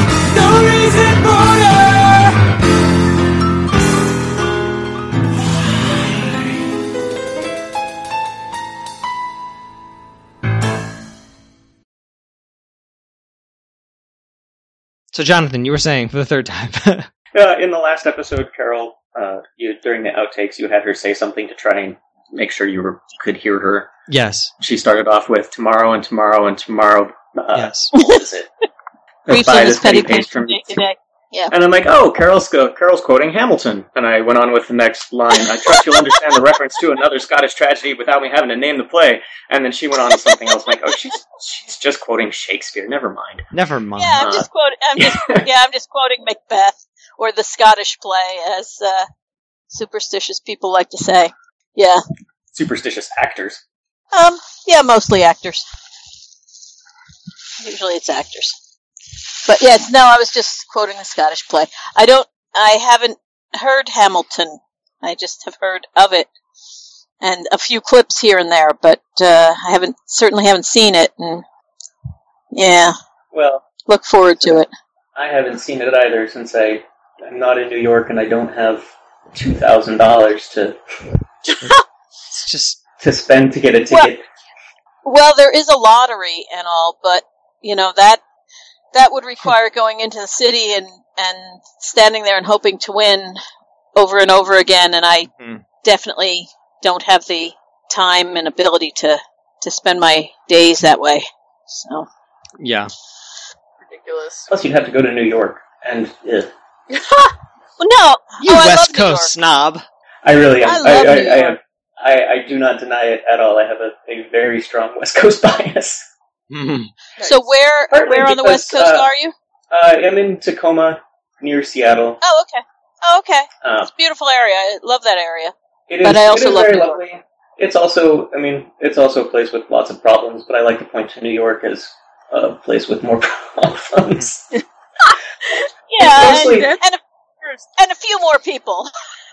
yeah, it's mostly due to the number of my friends who, over the course of the years, have gone out to New York for one artistic reason or another, and I, I always complain to them, like, guys, you're, the chances of all of my friends moving to New York and none of them make it are higher than any one of you making it. Whereas you could just stay here and make your artistic scene in your local area where you're from stronger instead of draining into New York. But The bitterness is strong with this one. l- I, very I would say so. I would say so. Uh, You know, I'm- I'm scientists like say that the next major earthquake's going to happen off the Pacific coast in the ocean, and it's going to create a massive wave that's going to destroy the Pacific Northwest. So, bye, Jonathan. Bye bye. Jonathan. Get your Nice surfboard ready. Uh, I I'm betting Japan please- goes first, but Oh, it's going to go at the same time. it's going to go both directions. I would think. yeah, yeah. Anywho, Are you are you immune to this, Matt? aren't aren't I'm- you in San Francisco? yeah, but it's not. The wave's not going to happen here. They, they say Oh, okay. so you're safe for now. yes. they're saying that it's going to that the fault is underneath the ocean, and it's going to create the the tidal wave. That's what's going to destroy cities, not the actual shaking. Mm. Right. So, anyway, uh, also Will's going to go bye bye too because Portland's going to get it. so, Shit. I, I love Portland. I enjoyed I enjoyed all the Pacific Northwest when I was there. I would have loved to have stayed there. But I love New York too. Yeah. It's a lovely place, Carol, and we would have loved to have you. that is so nice. Thank you. Thank you. I, I got along with most of the people there that I met. There were a couple that uh, that got on me because I guess because I was from the East Coast or whatever. But I had some fun times there. Well, there's always No, a couple like that. There, there literally was one woman that was like that. But uh, one of the best quotes I ever had, though, was in the supermarket when people wanted to carry my groceries out to the car, and I, I understood that it was a, you know, I'd been in lots of other parts of the country where people do that, and but it always makes me feel uncomfortable, and there wasn't that many groceries, so I just said, you know, thank you, I appreciate it, but no, I'll carry my own groceries. And the fellow said, well, you know, it, you're paying for the service when you buy groceries. It's, you know, no problem. I said, I know. It's just, I'm from an area where they don't do that. And just, it's, it's, it's just hard for me. And they said, oh, really? Where are you from? And I said, New Jersey. And they said, oh, and you survived? Oh my god. oh, young girl. It was just, I just broke up. I was like, yeah, it's not, it's not nearly as bad as you think. we're, we're doing, It's called the Garden State for crying out loud. yeah. yeah. All right, uh, let's get into it. Matt's not here. Oh, I don't know where he went. He said blah blah blah, and then I was like, "Where are you going?" I don't know. He's gone. wow. He'll be back. His timing is impeccable. I know. I wish they didn't have New York Comic Con on Columbus Day weekend. They used not to. Then they just started, and I, I can't go on Columbus Day weekend. Aw. So annoying. Anyway, You should write to them. yeah, because they'll care. they'll change You it. never, you never know. yeah. yeah. Well, it's because it's something to do with your church, right? There's some sort of conflict. there? no, uh, not my. a camp they- or something. Yeah, a a thing we go to. That yeah, every Maybe the- Columbus Day weekend. Well, maybe they can move that. They shouldn't have some. No, No. no, they shouldn't. That's Put it on been the same weekend as Comic Con. Come on. They've been doing that for 30 some odd years, Columbus Day weekend. Longer than the Comic Cons have been going on. Yeah. And it's a cool weekend. That's, it's the one that, uh, Emily likes to refer to as the Crickets weekend because when we, re- I actually did record from there, um, like one of the first episodes of the Freaks and Geeks podcast. And There's a Freaks kept- and Geeks podcast. yeah, it's called McKinley Cast. And, uh, Really, how often do you record? Oh, we record on a semi-regular basis. Um, Every once couple ev- years. yeah, once every six months or a year or so. Oh, yeah. Um, yeah. Man. Um, we were. It's it's amazing. You should see our messages back and forth when we're trying to schedule recording. It's like, yeah, I won't be available for the next, you know, seven weeks because of this or that, and it's like, really, guys, come on. But oh well. Um, yeah, so we actually recorded, and you can hear the crickets in the background because the only place we could find to record, and a party going on in the back. The only place we could find to record was um, outside on the porch. so, so the crick it was crickets and We've learned that. Carol can podcast from pretty much anywhere. yes, this is true. I am definitely not the reason why a podcast will not go through. I will. I'll find a way to to uh, record. You're shooting at my women, meaning you know, and Alma is kind of one of his clan at this point, and uh, and my Chinese guy. hmm You know, then it becomes a different sort of a thing. It's like only I can do things to my people. Other, you aren't allowed to do things to my people. Hey, Jonathan, try muting your microphone for a sec. No more, no more clicking. No more clicking. Do, are you wearing a headset? Yeah, but I'm not moving around that much. Can you? Are you- Is it happening now? No. No. Are you typing? No. Hang on. Let me move around a little. Do you hear it now? Yes. All right. uh, It's just whenever I move. Hang on. I'll stop moving. if you have to move, just do me a favor and put yourself on mute so I don't have to spend a lot of time taking out little clicks and stuff out of the podcast. Because that's what I do. I'm very OCD about taking little noises out of it.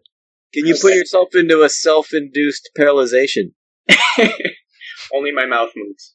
I'm so curious as to what you've got on you that is making all those clicks. I, I don't know. I picked up my laptop and uh, walked around a little bit with it as I was doing something else. So Maybe. Okay. Okay, Okay. that'll do it. You are you are a menace. You're worse than Hearst. oh, that's terrible. He was on this podcast. He, he was a well-behaved guest. Is that the new worse than Hitler? Man, I don't have a problem with birds. I took an ornithology class, and I've done birding up and down the Oregon coast, and and uh, birding You know- around the country and stuff. I don't have problem with birds. Just I've heard send your letters into Matt. I've heard that birders are considered to be one of the uh, hobbies that are the creepiest hobbies. Like people have they've uh, taken a poll, and uh, amongst clowns, clowning.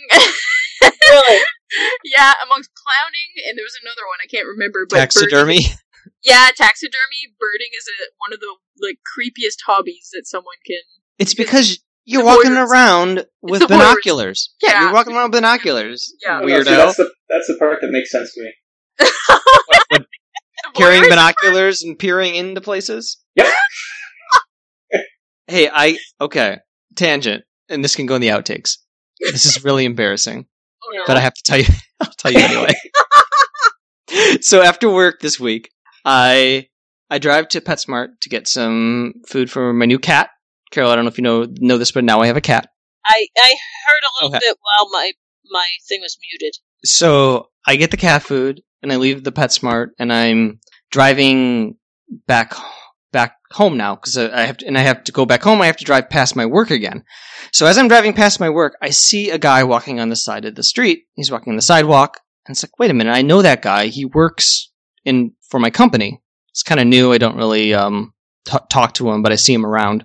And normally he rides his motorcycle to work because I see him when I'm in the parking garage. I see him taking his helmet off and whatever. So I wonder why is he walking on the side of the road? So I decided to follow him. I want to know where this guy's going to go. And maybe it's because I've been watching like all of the last season of The Americans and now I think I'm like a spy. So I want to follow him. So I spent about an hour just trailing. Oh my god! so I'm like driving behind him like really slowly. I'm pulling over the side of the road. I'm letting traffic go like past me. I'm driving. I drive past him, but then I stop and I turn around and I go back to see like where he's going. Like I was like, I would, Creepy. Did you freak the guy out entirely? well, no, I well that was part of it. I wanted to see how good of a spy I was if I would get caught, caught or not. That reminds me of uh, the actor who plays Dexter before he got or before he started the part, he like practiced just he would pick a random person and follow them and stalk them and it's just he's like it's surprisingly easy to not be noticed. Yeah, I was gonna say I recommend trying it at least once. Interesting. So yeah, he was on foot and I was in my car, and it was also rush hour, so you know it was after work. But I was able to uh, track him a good. Uh, I want to say it was about an hour. Where did he? Where was he going? Was it? um, he ended up going. I kept expecting him to go into one of the apartment complexes, but he ended up going to the BART station. So It's a BART station. it is uh, Bay Area Rapid Transit. It is a like our equivalent of a subway system, Okay. basically. Cool. And after that, I was like, "Well, I'm not getting out of my car and following him. like I'm not. I, if I had, if I had, like Philip does on the Americans, if I had a collection of wigs and disguises, you know, maybe. But should- You're a done it. terrible spy, you Matt. should have done it, Matt. You could have gone in for the kill. to what end? I, like, I just I wanted to know not not so much where he was going, but how long could I find him? Could I keep up with him without being obvious? So I tried to stay back like as far as I could, and then sort of catch up to him or predict which way he was going to go. You just corner him alone in some alley somewhere, and then you're like, "Gotcha," and then you let him go, and then you leave. And because I have a dash cam, I happen to get the whole thing on video. I'm just saying. Oh my god! it, gets, it, gets cre- it gets creepier. You thought that was creepy? It gets creepier. It's worse and worse. Yeah, really. I didn't remember that until uh, after after the time.